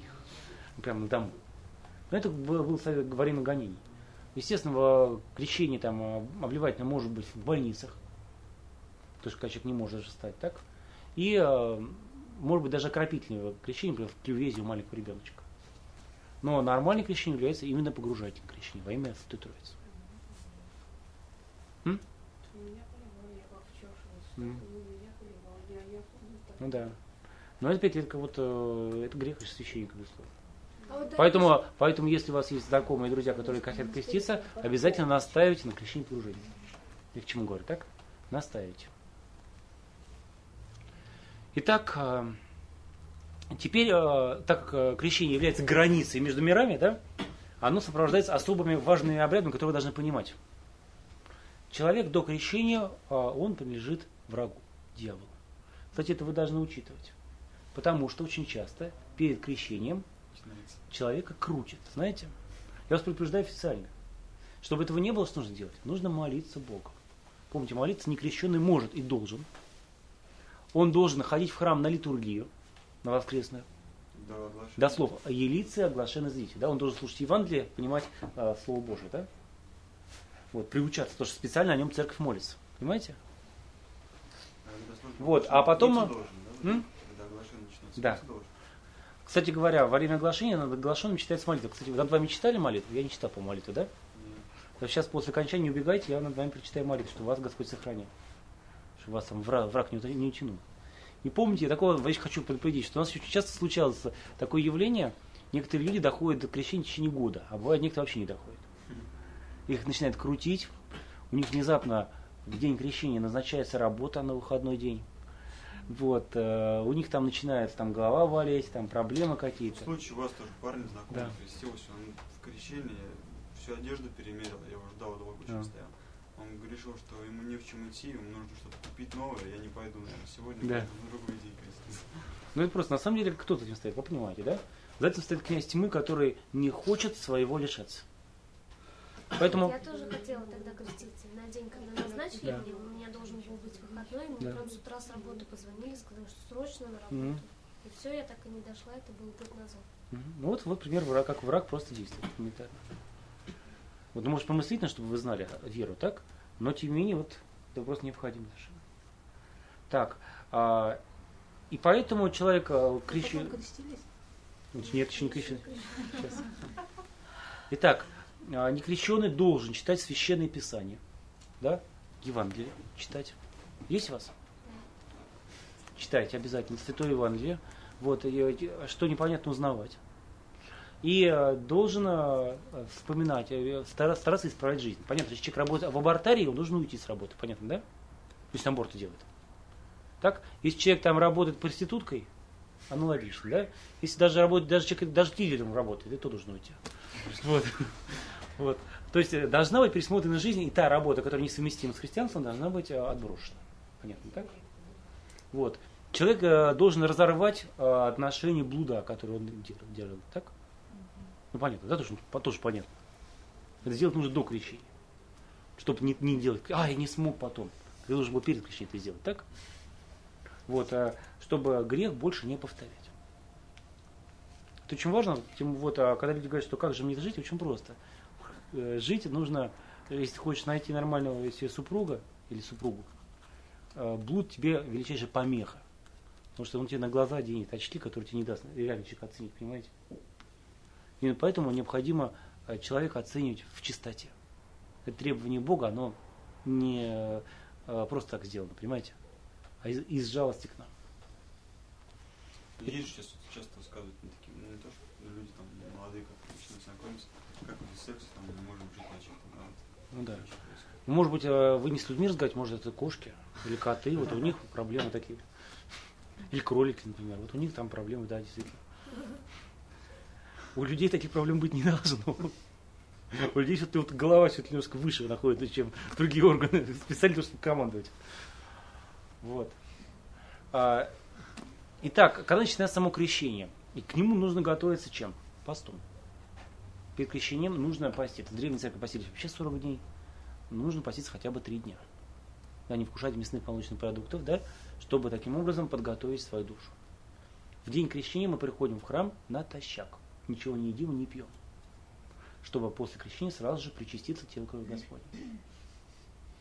Итак, после а, того, как а, с полночи, да, а, когда мы приходим, просим Бога, молимся, просим Бога о помощи, чтобы Господь нас сподобил с того крещения. И потом, что Господь, что нам нужно сделать? Нам нужно, подходя к крещению, а, когда начинается крещение, оно состоит из двух частей. Первая часть называется чи- чин створить оглашенного. Человеку, человек снимает с себя верхнюю одежду, ну, там, это как раз знак отказа от э, прежних социальных гордынь. Да? Ну, понятно, у нас внешняя одежда, она показывает на самом деле наш социальный статус. во многом, так? Человек снимает верхнюю одежду, показывает, что он перед лицом стоит как человек, так? Не как там милиционер, там президент, бомж, там, да? А как то? А как просто личность, которая вступает в личный договор с Богом. И священник ставит знак креста на лбу и на сердце человека. Трижды крестит лоб и сердце, чтобы осветить разум и сердце человека. И священник трижды дует в лицо крещаемого. Как знак чего? Как это знак вдувания в него божественной жизни. Помните вначале, как человек был сотворен? Юрий? Из праха сделали земля, а потом вдунул Бог в лицо, дыхание жизни, так? Вот человек вдыхается древнее дыхание, которое потерял человек в начале. И читается молитва, в которой мы просим, чтобы Бог записал имя человека в книге жизни. Кстати, напоминаю, что в крещении можно поменять имя. Знаете, да? Желанию, по своему. Можно и по желанию, да, и я всегда это учитываю.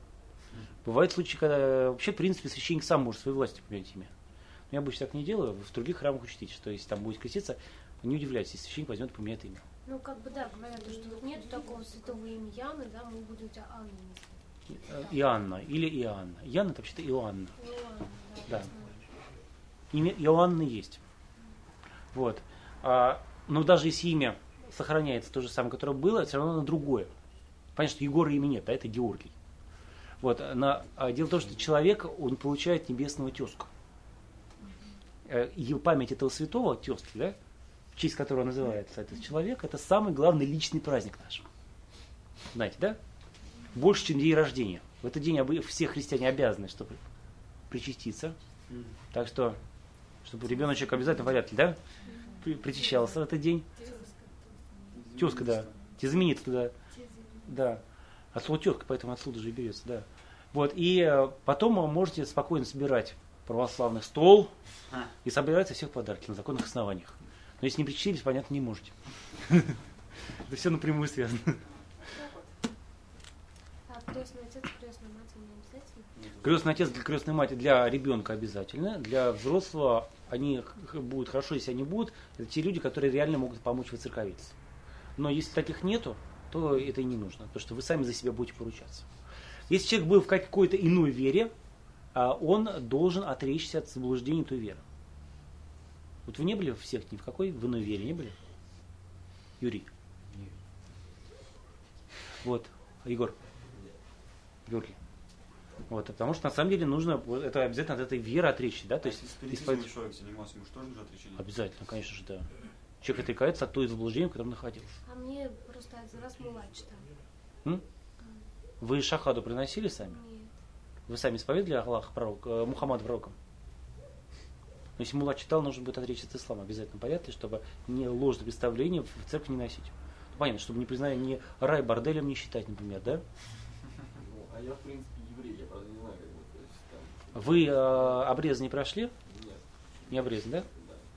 Ну тогда, значит, э, дело в том, что если э, вы не ходили в синагогу, то вам от, синагоги как откликаться? Да? Ну, бессмысленно. Если же вы ходили в синагогу, то вам нужно отречься от ложных учений. Например, от ожидания Машиха, который должен прийти. Понятно, да? Потому что Мессия уже пришел реальный, так? Это Иисус. Вот, вам нужно отречься о будущем Машиха, это антихрист на самом деле. Вот, вам нужно будет отказаться от необходимости обрезания, потому что сейчас новое обрезание это крещение который отрезает грех от сердца. Вот здесь ну, вот, вот граница вот такая. Так, а затем читается четыре молитвы, обращенные, четыре молитвы изгнания из сатаны. Две из них обращены к дьяволу непосредственно. А, и краткое содержание пошел вон. И дунуть на него, или плюнуть. Вот. Плюнуть. Плюнуть. Сначала, сначала, сначала, э, сначала священник изгоняет дьявола, властно изгоняет дьявола из сердца человека. Он изгоняет его, а, он не предлагает человеку отречься сначала, потом, от, э, потом изгнать дьявола. Нет, сначала изгоняется дьявол, потом отрекается от него. Потому что, ну, это понятно. Я всегда привожу пример, представьте себе, вот вы э, пришел человек э, там, во время Чеченской войны к заложникам, сидящим в Зиндане. И, вот, и говорит, хотите быть свободными? А рядом стоит чеченец, говорит, сколько скажите, я вас сейчас пришью. А, Да, очереди. Вот. Тут вряд ли можно какой-то честный ответ да, ожидать. Сначала что нужно сделать? Выгните. Сначала прис- пристрелить чеченца, да, а потом уже разговаривать, хочешь быть идти на свободу или хочешь идти дальше в рабство. Вот, ну это понятно, да, вот принцип очень простой. Тут то же самое. Если э, ты находишься, э, сначала дьявол выгоняется из человека, и э, человек получает свободу. Ч- Затем э, человек поворачивается лицом к дьяволу, лицом на запад. И священник спрашивает, желаешь ли ты отречься от сатаны, от всех его злых дел, от, все, от всех его ангелов, то есть де- демонов, которые выдают себя за языческих богов, так, которые общались там с Мухаммадом, да, которые общаются с колдунами-чародеями, да, вот, от этих всех э, существ, которым поклоняются под видом идолов, да, реально. От них желаешь ли отречься? Также желаешь ли ты отречься от всего служения сатане, то есть от всех ложных религий, так, от всех видов магии чародейства, так? И, наконец, от всей гордыни станы желаешь ли отречься? гордыня станы или помпа дьявола по-гречески. это а, массовое зрелище, лишающее разума человека. Ну понятно, когда человек пошел на соревнования, потом пошел крушить все вокруг, это кому он послужил? Понятно, да? Если человек пошел а, а, на рок-концерт с аналогичным результатом, тоже понятно, так? Вот, то есть человек обещает на такие мероприятия не ходить. То есть церковь говорит, что спортом ты сам можешь заниматься, так? Но э, лишаться разума, там, да, начинать крушить все подряд, ходить поэтому на такие э, вещи нельзя.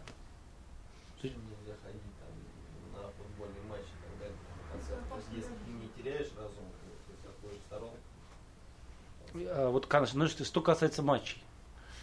Э, Вообще церковь их не одобряет никогда. Но она одобряет лично ваше участие в матче. Потому что здоровее будет, понимаете? Вот очень, граница очень четкая, да?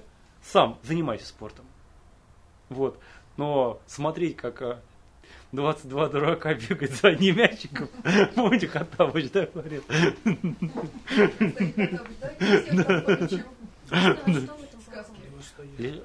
Контроль разума над, над тобой теряется. Очень просто. Понимаете, граница очень простая. Разум должен быть всегда выше всего. Понятно, да? Человек будет, до- вот церковь упорно заставляет людей быть разумными. Понятно, да? Именно поэтому, вот, если ты сам бегаешь с мячом, это польза тебе, понимаете, будет элементарно, так? Но если ты занимаешься соревнованиями, ты, ты, кроме вреда Нет, ну ничего. хорошо, а если ты не на матче сидишь, а дома по телевизору смотришь? А дома, ну, опять-таки, смотри, если чтобы ты не болел. Вот болеть церковь не решает. Говорит, будь здоровым, говорит церковь. Понимаете?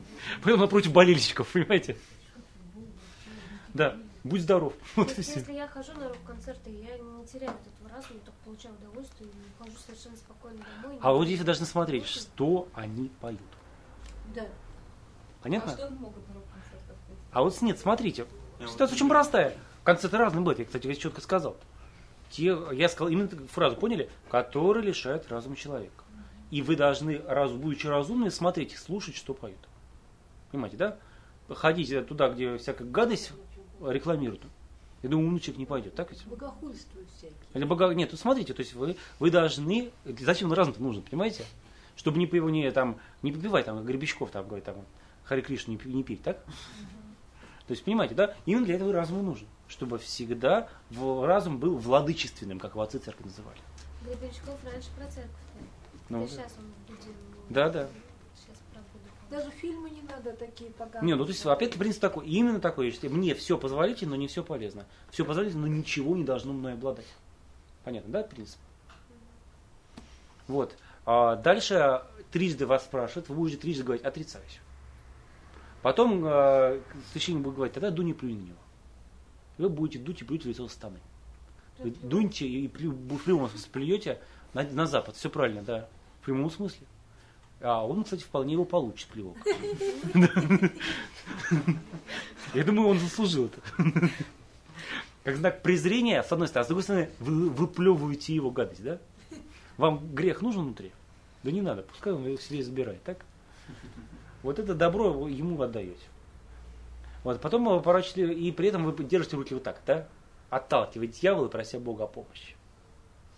Потом поворачиваетесь лицом на восток к Богу, опускаете руки в знак смирения. Как Иоанн говорит, Златоуст говорит, как освобожденные из э, рабства. Только что вы, вы выкуплены из рабства, поворачиваетесь лицом к Богу, как вольноотпущенники. И священник спрашивает, а желаете ли вы вступить в союз со Христом, сочетаться со Христом? Он говорит, сочетаюсь. Трижды священник это спрашивает, тогда а потом спрашивает, а вы верите ли ему? Не в него, а ему. Разница, понимаете? То есть ему доверяете, а вы даже будете отвечать, верую ему как царю и Богу. То есть я верю ему как своему царю и Богу. И после этого вы должны будете принести присягу небесному царю. Какую? Вера. Символ веры. Понятно, да? В древней церкви, кстати, знаете, как было обставлено? Обычно, если крестил патриарха, он очень часто крестил на Пасху как раз то Это было обставлено очень торжественно. В день Великой Пятницы стоял патриарх в полном облачении, вокруг стояли все священники таким полукругом. Входил человек, вот, э, стоял, его патриарх стоял перед крестом. Он говорит, а ну-ка теперь исповедуй себе веру. Смотри, говорит, если ты не, не, неправую веру принесешь, ты будешь с позором выгнан отсюда вон. Как исказивший благовестие, да? Представляете, с таким трепетом, да, человек стоял. Как готовились, да, к этому. Потому что на самом деле э, исповедание веры идет не, не перед э, лицом не только земли. Помните, да, вы входите во Вселенскую церковь, и свидетелями этого являются все ангелы Божии, которые стоят вокруг и смотрят реально, так?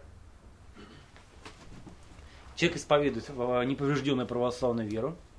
После того, как он исповедует эту веру, священник говорит, и тогда поклонись Богу. И человек а, говорит, поклоняюсь Отцу и Сыну и Святому Духу, Троице единосущно, нераздельно, становится на колени, кланяется лицом до земли Богу Вселен... Повелителю Вселенной. Не человеку, да, а самому Богу. Знак того, что он отдает себя полностью по покровительству Создателя. Понятно, да? Теперь он признает, что над ним имеет власть исключительно только Творец. Вы знаете, часто говорят, я не хочу быть рабом Божьим. Но раб Божий это тот, кто над кем властвует только Творец, больше никто. Понимаете? Поэтому это величайшая честь быть рабом Божьим, так? Тем более Бог берет раба и делает его своим сыном и дочерью. Итак, Вот все, что вот вы сейчас говорили, это надо нам выучить или Всему все- подсказывать? я буду подсказывать, буду, буду обязательно. Символ веры надо выучить. Итак, а, после этого священник читает особую молитву и а, начинает самокрещение. Обычно мы крестим во время литургии здесь, в нашем храме. А, а, кадится кадилом. Мы вспоминаем с вами два события. Во-первых, творение Вселенной, когда Дух Божий носился над водами. А во-вторых, мы вспоминаем с вами события исхода из Египта евреев. Помните, когда евреи выходили из Египта, они убегали от фараона, да? А перед ними шел огненный облачный столб. И когда они пришли к воде, к реке, к морю, да, то море расступилось, они прошли по суху, а фараон за ними погнался и утонул. Вот, а за вами тоже будет гнаться фараон, вполне реальный, рогатый, понятно, да? И вот, и а, он будет сокрушен и брошен в воду. Поэтому ваша задача идти за а, облачным столпом, чтобы вступить в союз с Богом. А после этого священник а, читает молитву о священии воды. Священник обычно крестит в, ризах белого цвета. Потому что одно из названий крещения – просвещение, пронизание светом. И э, э, человек э, как бы входит в такую сияющую реальность, да, свет Бога. Поэтому, как знак тро- тройного света, в который он погружается, в тройного пламени, в который он входит, на, на купели сжигает три свечи. Да, представьте, да? Почему тройное пламя? Пламя Отца, Сына и Святого Духа. И э, освещает сначала вода, а, она становится особым, э, как духовным материнским лоном, как говорит церковь, в которой происходит новое рождение. И затем освещается оливковое масло, чтобы помазать человека. Маслом помазывается, с пением аллилуйя помазывается вода, знак того, что милосердие Божие на воде пребывает, а затем помазывается новокрещенный, крещающийся. Э, Он, помазывается освященным маслом, а помазывается ему лоб, грудь, спина, руки, ноги.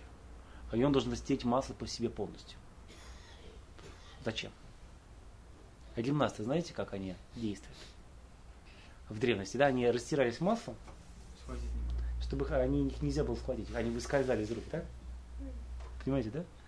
И вот, э, чтобы вас дьявол ловил, но не поймал. Чтобы вы выскользнули из лап дьявола и победили его. Поэтому маслом вы намазываетесь, и одновре- одновременно знаете, что оливковое масло, оно имеет целебную силу, да, до сих пор. Да, в случае раздражения смазывает. Вот. И здесь как раз зачем нужно? Чтобы исцелить все раны, нанесенные вам дьяволом. И затем совершается само крещение. Человек ногою входит в воду крещения и трижды погружается в воду, как, как в утробу матери, да? Затем, и затем он выходит, и на него одевается новая белая одежда. Батюшка, ну это же Знак. маленькие так вот опускаются, Знак. а взрослые. Точно так же, точно, да, тоже в купель, да. Да, вот там большой купель. Как это технически делается, что сразу, чтобы вы не пугались? Как это технически делается, чтобы вы не пугались, да? Обычно э, развива- да, сразу же, видишь, Яна испугалась. Объясняю. Поэтому с собой приносит большую полотенце или даже простыню. Так? Человек помазывается, сначала раздевается до белья, помазывается, э, э, простыня растягивается, человек раздевается полностью, спускается в воду, э, его погружают, сразу выходит, завор- заворачивается в простыню, так? Потом ему надевается на шею крест. Знак того, что человек должен нести крест Божий на себя. И надевает, надевается белая одежда. Вот так все. У, меня, у нас все отработано, так что можете не волноваться. Но простыню приносить с собой нужно. Простыню с собой приносить, чтобы вытереться.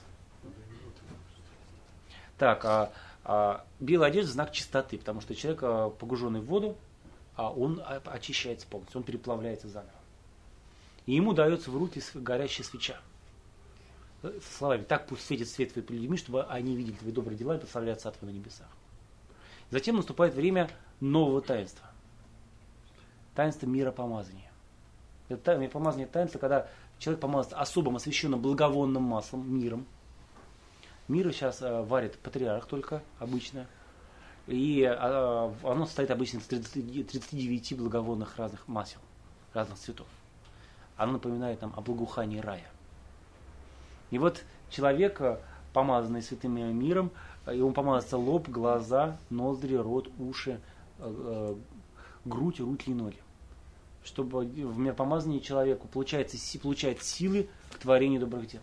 Если он рождается заново в крещении, то у него новые органы чувств возникают в миропомазании. Миропомазание это не просто что-то, это формирование новых органов чувств. Потому у христианина 10 органов чувств, знаете, в отличие от вас. Кроме обычных, да, пяти. Еще духовное, э, духовное зрение, духовный вкус, духовное обоняние, духовное осязание, духовный слух. В буквальном смысле. И эти органы чувств нужно потом будет разрабатывать при помощи добрых дел, понимаете, да? Итак, а, человек помазан, и в него входит нестворенная сила Святого Духа, и он устанавливает личные отношения с Богом, абсолютно неповторимые. Этих больше, они, эти отношения не повторятся нигде и никогда. Вот. А, Часто говорят, что вот я хочу быть личностью, но личность формируется именно в миропомазании, понимаете?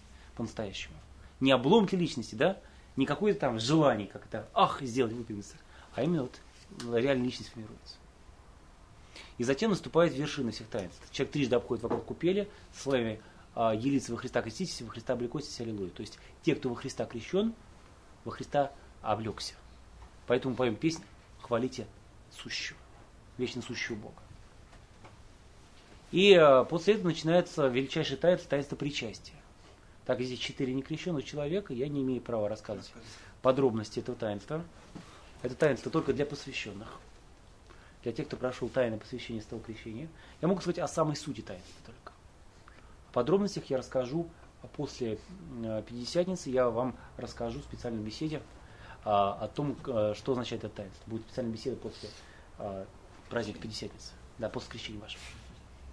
А, что касается того, как это таинство, зачем оно нужно? Таинство установил сам Христос на Тайной вечере, когда он взял хлеб, сказал, примите, едите, это мое тело. И затем он взял чашу с вином, сказал, пейте нее все, это кровь моя. Все творите мое воспоминание. И вот мы, вспоминая смерть и воскресение Иисуса Христа, и его второе пришествие ожидая, мы приносим его в жертву Богу, хлеб и вино, которое становится телом и кровью Иисуса Христа, и мы вкушаем для оставления грехов и для вечной жизни. Причастие мы живем, это та пища, которой мы живем. Как знаете, вот есть пища для жизни тела, так? Есть пища для жизни духа. Поэтому причащаться человек должен как можно чаще не чаще, чем раз в день, вот не реже раза в месяц.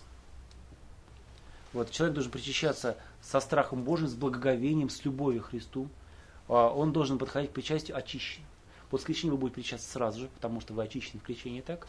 А так, в дальнейшем нужно очищать себя через таинство исповеди, раскаяние в грехах. К причастию мы подходим натощак, чтобы не путать причастие с обычной пищей. В благоговение да, к, святой, к телу крови Христа.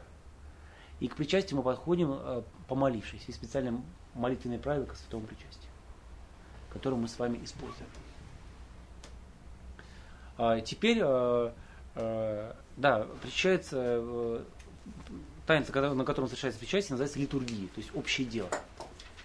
Общее дело Бога и человека, то, что Бог совершает литургию. Итак, э, теперь э, скажу об исповеди. Я уже сказал, что перед причастием обычно принято исповедоваться. И перед крещением нужно будет исповедовать грехи свои. Исповедь значит провозглашать слуг. Это особое таинство, которое установил сам Христос, э, сказав ученикам, кому отпустите грехи, отпустит, отпустится, кому удержите, удержится. Таинство прощения грехов после исповеди. Если человек после исповеди оступил, вернее, после крещения оступился, имеет возможность исправить свою жизнь. Он может прийти к священнику, раскаяться в своем грехе, пообещать Богу больше его не повторять, а попросить у Бога силы, того, чтобы его не повторять, так? Вот, и а, священник властью, данной ему от Бога, прощает сам грех этот. Если человек неосознанно начинает говорить, что каюсь там как М? Если человек- Надо осознанно, надо готовиться к, к раскаяться, раскаянию готовиться к, к исповеди, так? Я вам советую к исповеди прибегать как можно чаще. Если, не дай Бог, оступились, бегите к исповеди и получите прощение, так? Лучше всего жить с чистой совестью. Совестью, которая хвалит тебя, одобряет. И исповедь, таинство исповеди дает возможность это и делать, понимаете? В исповеди нам такая возможность дается. К исповеди готовиться, не, кроме как сердечного раскаяния, ничем не нужно. Поэтому не надо там думать, что нам посты нужны для этого. Нет. Для исповеди ничего не нужно, кроме раскаяния человека. Вот. А, а, исповедь, вот, вот как совершать технически, этот столик называется налоги. Здесь же от креста Евангелия священник говорит, кто на исповедь ходите. Читается молитвы, и человек подходит и называет свои злые дела при условии веры никейской, да? Вера, символ веры, который мы... Да. А, потому что если человек не верит, он не исповедоваться не может. Понятно, да? Потому что кому будет исповедоваться? Вот. И э, он раска... называет слух свои грехи, э, греховные дела, и священ... священник э, ему прощает грехи, э, накрывая его голову особым таким частью своего облачения, епитрахиль называется. Она на шее висит. Вот, а накрывает ему голову как бы рукой Бога, так? И э, прощает власть Иисуса Христа, потому что Христос невидимо прощает грех. Так что нам очень просто, как некоторые говорят, да? У вас все очень просто, там покаялся, прощен. Да, у нас так и есть. Покаялся, прощен. Батюшка, Это дар, дар народа завета. а Дар человек народа... перед человеком может вот... э, Нет, человек человеком не может. Нет. Толк, толку не, то есть может, конечно, толку это никакого не будет, так? Вот. А, что касается тяжелых грехов, бывают случаи, когда грех очень тяжелый, так называемый смертный грех, так? И священник в таком случае может наложить на человека епитемию. Епитемия это особое духовное лечение, которое накладывается, нет, не наказание, а именно лечение, которое накладывается на человека. Вот, а, а, и она может быть или не, не- отлучение на некоторый срок от причастия, так? Потому что человек недостоин причастия, он обгорит просто причастие. Оно может быть, чаще всего бывает другое, может быть молитвенные правила, так? Может быть какие-то поклоны, да? Может быть чтение Слова Божия, может быть милостыня, так? Вот, а эпидемия накладывается на определенный срок, ну как лечение, да, определенное. Это курс лечения. Его не- ну, необходимо неопусти- неопустительно исполнять. Снять эпидемию а, может только тот, кто ее наложил. Или правящий епископ. У нас патриарх московский. Эпитемию нужно обязательно исполнять, потому что она крайне полезна. Вот, но при этом помните, что эпитемию может, с другой стороны, наложить только тот, кому вы исповедуетесь. Дело в том, что а, вам нужно будет после крещения постараться, чтобы легче было идти к Богу, так, найти духовника. Кто такой духовник, знаете? Духовник это священник, который вам близок по сердцу, которому вы исповедуетесь, которому вы советуетесь в своих, а, своих делах, так? В важных этих духовных делах, естественно, так? Не вопросы там покупки дачи, да? Вот, а вопросы там а, именно духовной жизни, духовного роста.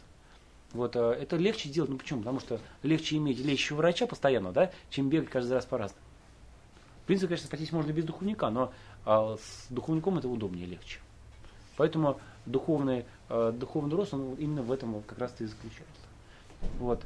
А, Как найти духовника? Очень просто. Вы, во-первых, духовник должен быть православным, да, точно следующим священному писанию. И а, тот, че- э, он должен давать вам совет, опираясь на Слово Божие. Понимаете, да? Но чтобы не было такого, чтобы не от себя тинка шла.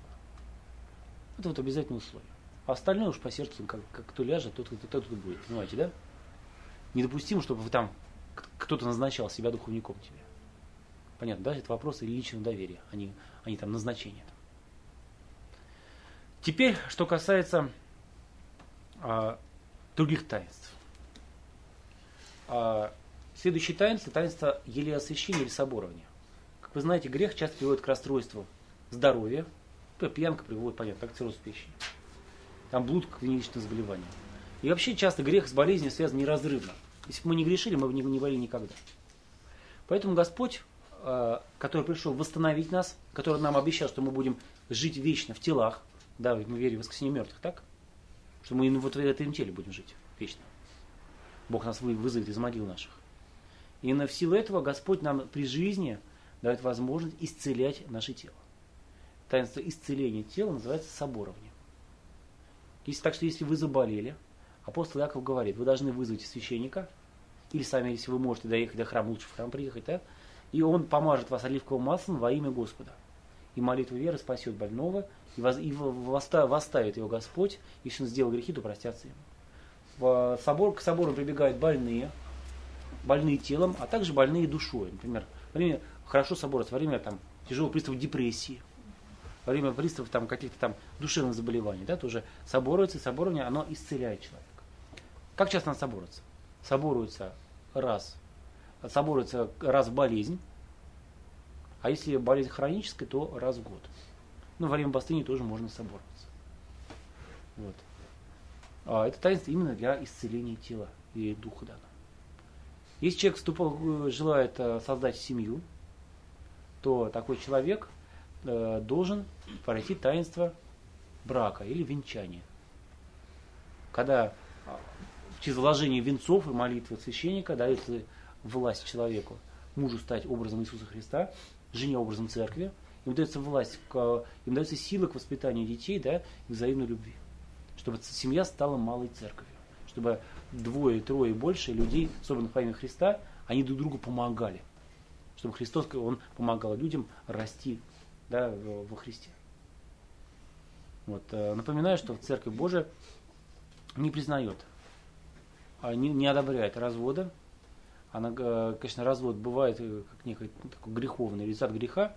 Вот, церковь считает его ненормальным и ни в коем случае э, не считает нужным его в любой случай со- советовать. Лучше не разводиться никогда. А для этого нужно не просто там сидеть там скованным венчанием, да, как некоторые думают, а для этого нужно работать, пребывать в терпении и в молитве. Поэтому семья должна строиться молитвой, понятно?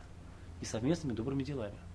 Если не будет совместных добрых дел и молитвы, семья обязательно развалится. В обязательном порядке, понимаете, да? Поэтому обязательно нужно, чтобы на это все строилось. Вот. Но в том случае, если а, семья все-таки рухнула по какой-то причине греховной или не греховной, например, овдовел человек, так? то церковь по снисхождению, основываясь на словах Христа, благословляет второй, максимум третий брак. Но во всех случаях таких, кроме вдовства, необходимо брать благословение епископа на брак. Это вот э, что касается... Прошение, да, пишется? Да, прошение пишется на имя патриарха, и патриарх осматривает вопрос. Теперь, э, что касается того, э, еще здесь несколько слов скажу о том, что дело в том, что брак не является единственной формой, которой можно спастись. Священное Писание говорит, что брак не высшая форма духовной жизни. Брак, он освящается Богом, это таинство, так? Но есть более высокий путь. Это путь монашества, знаете, да? А зачем, э, по каким причинам могут люди идти в монашество? Как вы думаете? Каяться. Это Как? служить Богу. Какие Любить три... Бога больше всего. Да, больше всего. Это, это третий путь. Дело в том, что в монашество можно идти только по трем причинам. Первое. Ты чувствуешь, что ты сделал очень много грехов, да? И боишься наказания в страшном суде, поэтому хочешь пойти отмолить грехи. Очень хороший путь. Второй. У тебя нормальный карьеризм. Здоровый карьеризм в душе. Ты хочешь больше наград в Царстве, в Царстве Небесном получить. Ты понимаешь, что Бог дает награду, но тебе хочется большего. Да? Маловато будешь, ты говоришь. Очень здорово. Может же может быть искушение. Нет, нет, это нормальный, хороший подход. Это лучше, чем даже предыдущий. Да? Путь наемника. Тоже можно и пойти в монахи по этой причине, да, если ты хочешь получить больше наград. Да, больше места в Царстве Небесном занять. И, наконец, самый высший путь. Когда ты люб- любишь Бога больше всего. И ради любви к Богу ты от- отказываешься от всего остального. Вот все остальные пути в монашество, они нездоровые. Они, если там идти там, от несчастной любви, там, или, от, или желая там, какую-то земную власть получить, это все не должны пути. Вот. А путь в монашество открыт для всех. Понятно, так? И э, помните, что, конечно же, монашество это путь высочайший, но при этом помните, что дело монаха какая? Молитва и пост молитва и изучение Слова Божьего. И послушание.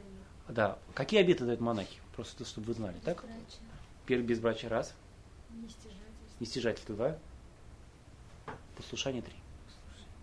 Послушание э, э, настоятелю монастыря, да? Что такое нестяжательство? не имение личной собственности. Вот, это, это то, что отличает монаха от, от мирянина. Во всем остальном а, монах от мирянина ничем не отличается. Как говорят, что это заповеди для монахов, это неправда. Монах, монах от мирянина только вот этими тремя обетами отличается. Понятно? Вот. А, как вы понимаете, все эти обеты что дают? Они дают уровень свободы. Не, не менее безбрачия дают свободу от семейных обязанностей, так? Нестяжание дает возможность не заботиться о земных вещах, так? Да, э, Ты полностью в руках Бога, так? А послушание дает возможность не а, заботиться о, там, о своем достоинстве, не копаться в себе, так? А дает возможность все эти, таким образом человек получает, высвобождается колоссальная энергия, понимаете? Он может теперь получает силы, чтобы он может узнавать, посвящать тайнам Бога, может преодолевать внутренние страсти, он может таким образом а, преодоле, учиться высочайшим э, технологиям добра. Да? Все эти технологии, они даются как раз-то в монашестве. Именно для этого нужно вступать в монашество, если вы хотите. Но это вещь чисто добровольная, никто никогда э, не имеет права принуждать к монашеству. Понятно, да, то, что это э, ангелоподобная жизнь. То есть, если брать, человек бывает, побывает на уровне человека, то в монашестве, в послуге монашеском, человек выходит на уровень ангела. Поэтому говорят, земной ангел, небесный человек, монах. Вот. А, но это уже, поэтому монашество, оно имеет особое священное действие, считается подразделением таинства покаяния, а в Древней Церкви вообще считалось самостоятельным таинством, да? В нем дается особая сила Божия, равная практически благодати крещения. И, наконец, а может быть важнейший из таинств церкви, который все строит, это таинство священства. Таинство, когда через изложение рук епископа э, на человека не сходит нестворенной силы Святого Духа, и он получает служение управлять Церковью Божией.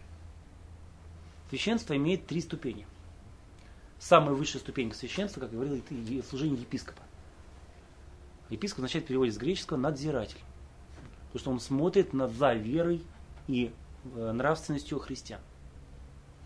А епископа рукополагает в его сан собрание других епископов, собор. Потому что над ним стоит власть собрания епископов, а не, человек, вот, а не одного человека. Епископом может быть э, с 7 века начинает только монах. Раньше, вернее, только безбрачный человек, точнее. Раньше могли быть и женатые, но потом жены епископов стали безобразничать. Или есть управление прихода епископа епископиями, поэтому церковь не, не разрешила и епископам быть женатыми. Ну, чтобы не ломать. Представляете, там, когда э, баб будет управлять. Вот если чтобы такого не было, понимаете, вот, было ограничение сделано. Вот, а епископ, он может, э, да, епископ обладает, как я сказал, все полнотой власти. Он совершает все таинства, так? Он рукополагает священников и деканов, участвует в рукоположении других епископов. Он обладает властью церковного суда. Он может помирять с церковью людей, он может отлучать людей от церкви. И он обладает властью учения. Он обладает властью толковать а, Священное Писание на основании отцов церкви, конечно же. Вот это основная власть епископа в этом заключается. В случае конфликта между христианами, христиане должны решать свой спор у кого? У епископа, да. А Священное Писание запрещает христианам между собой судиться в светских судах. В светских судах между собой христиане не судятся. Христиане судятся в светских судах только с нехристианами, да? То есть человек не, не выцерковленный, не верующий, с ним судиться можно. А если два, два христианина, они должны судиться только у, у епископа. Понятно, да, чтобы не позорить имя Божие перед людьми. Вот, а епископа он рукополагается только из пресвитеров. Так, и священию в служении епископа помогают священники. Кто такие священники? Священники, вот я, например, священник – или называются они еще пресвитерами, старейшинами в переводе с греческого. Это э, люди, которые э, по, по поручению епископа могут совершать все таинства, кроме рукоположения. Они крестят, да, венчают, отпевают, да, то есть празднуют свет умерших. Они совершают литургию, они, они обладают властью прощать грехи на исповеди.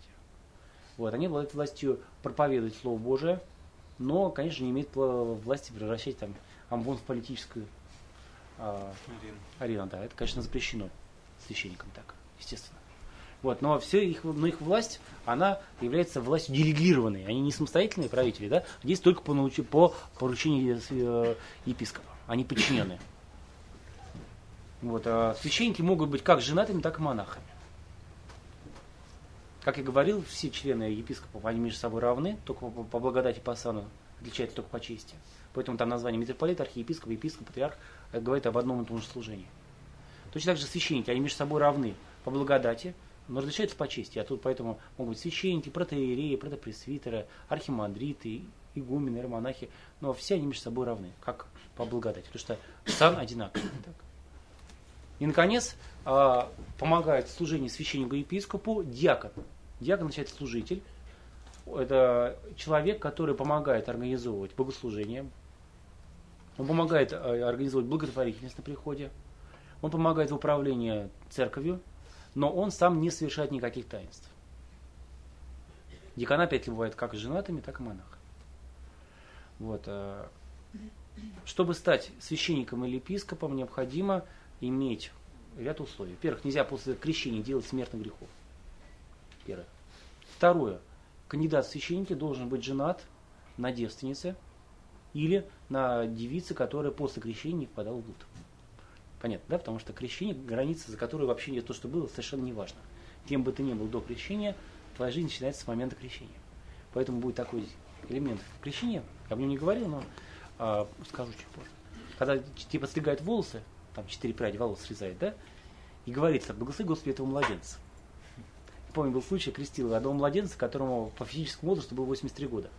Вот, но, но он был младенец, потому что он только родился. Вот поэтому после крещения человек не должен делать смертных грехов и должен знать основы веры. Понимаете, да? Вот такой человек, который э, все это знает, обычно он обучается в специальных учебных заведениях, в семинариях, да, он может быть рукоположен в сан. Причем... Вообще, если вот из монастыря человек там грешил, там в монастыре жил, а потом грешил там, ну, и... Это уже вопрос к епископу. Строго говоря, нельзя, конечно же, но бывают разные исключения, которые епископ может сделать. Вообще, строго говоря, нельзя, конечно. Отлично. Вот. А монастырь, конечно, любой человек может идти. Ну, и вот, а, а, что касается э, что касается священства. Человек э, всегда идет по ступенькам, у нас никогда не перепрыгивает. Будущий епископ должен сначала быть диаконом, потом священником, а потом уже епископом. Вот в обязательном порядке. И таким образом он может достигнуть этой высшей ступени. Вот а это не, э, так вот устроена иерархия церкви.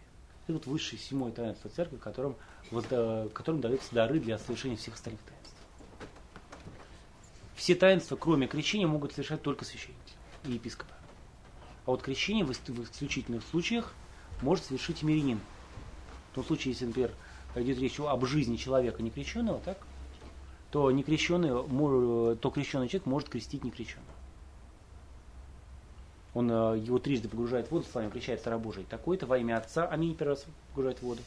И Сына, аминь, второй раз погружает в воду. И Святого Духа, аминь, третий раз погружает в воду. И крещение такое признается действительно. В крайнем случае он может его облить трижды водой, да? если, например, идет речь о ребенке.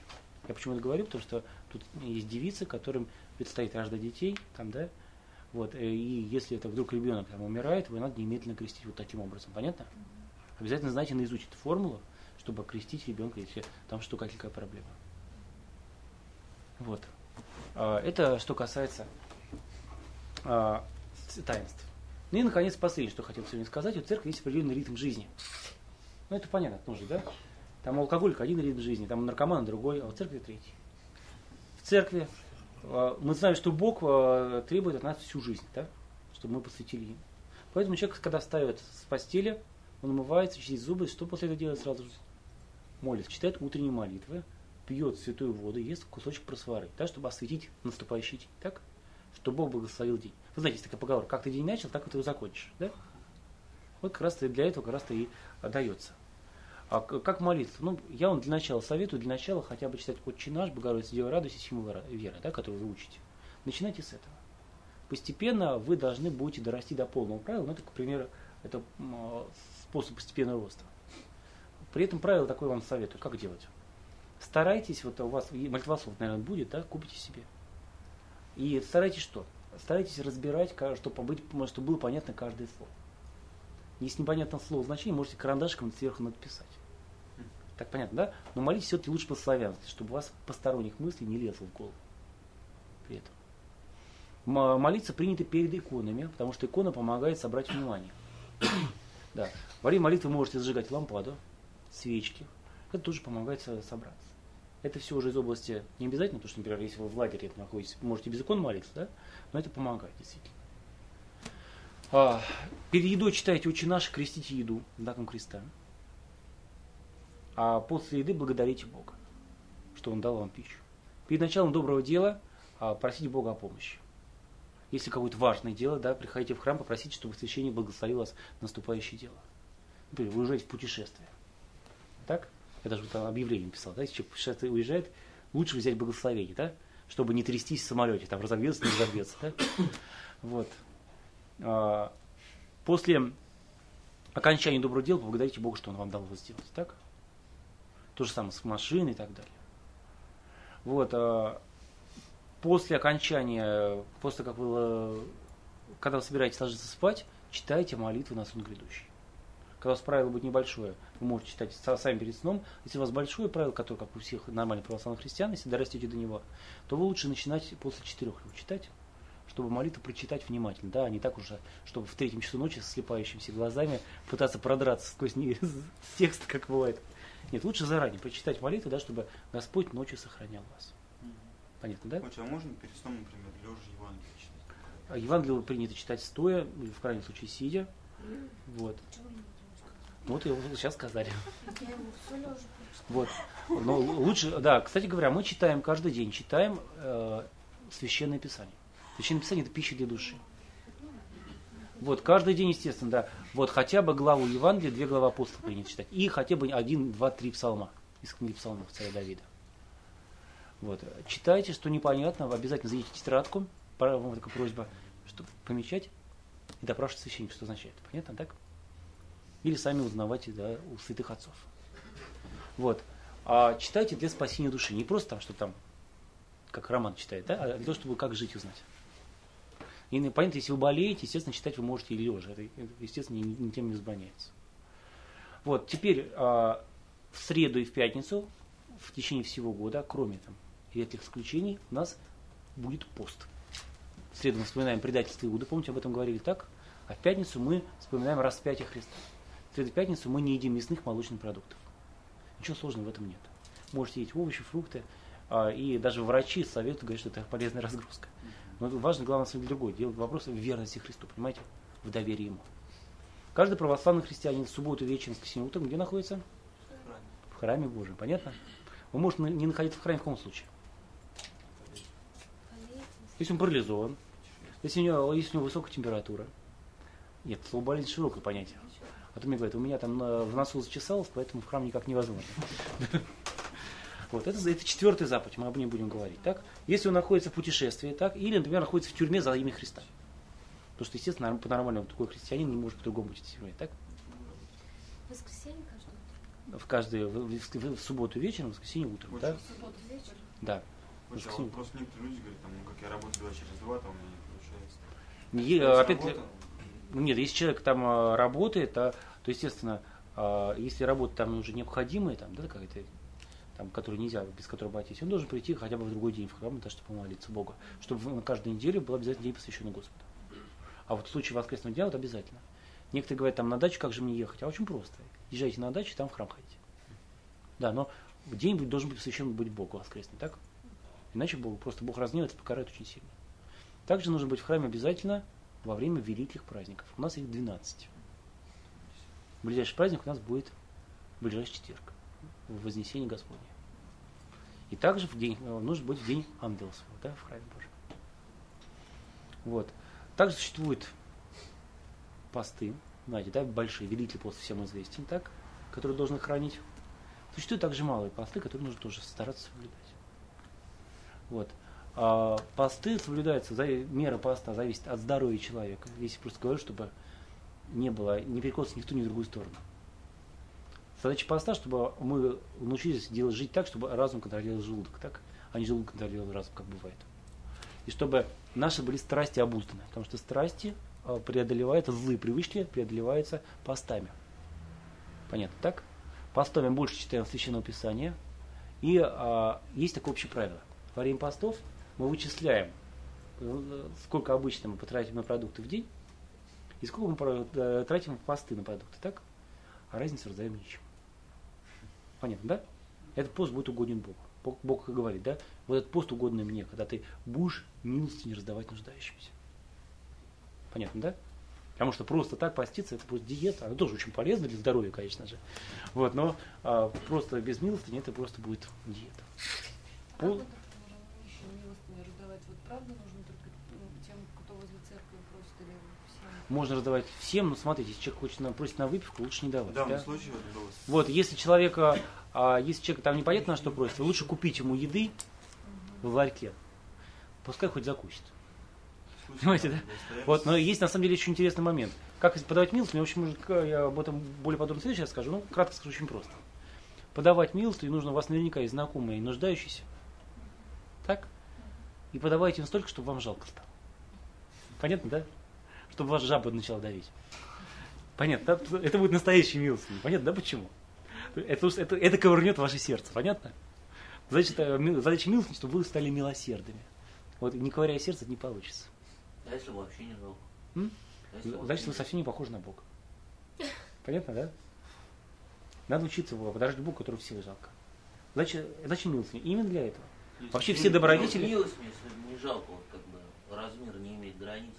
А, ну и подавай. А есть очень простой, под- есть очень простой принцип. Есть норма десятина, да?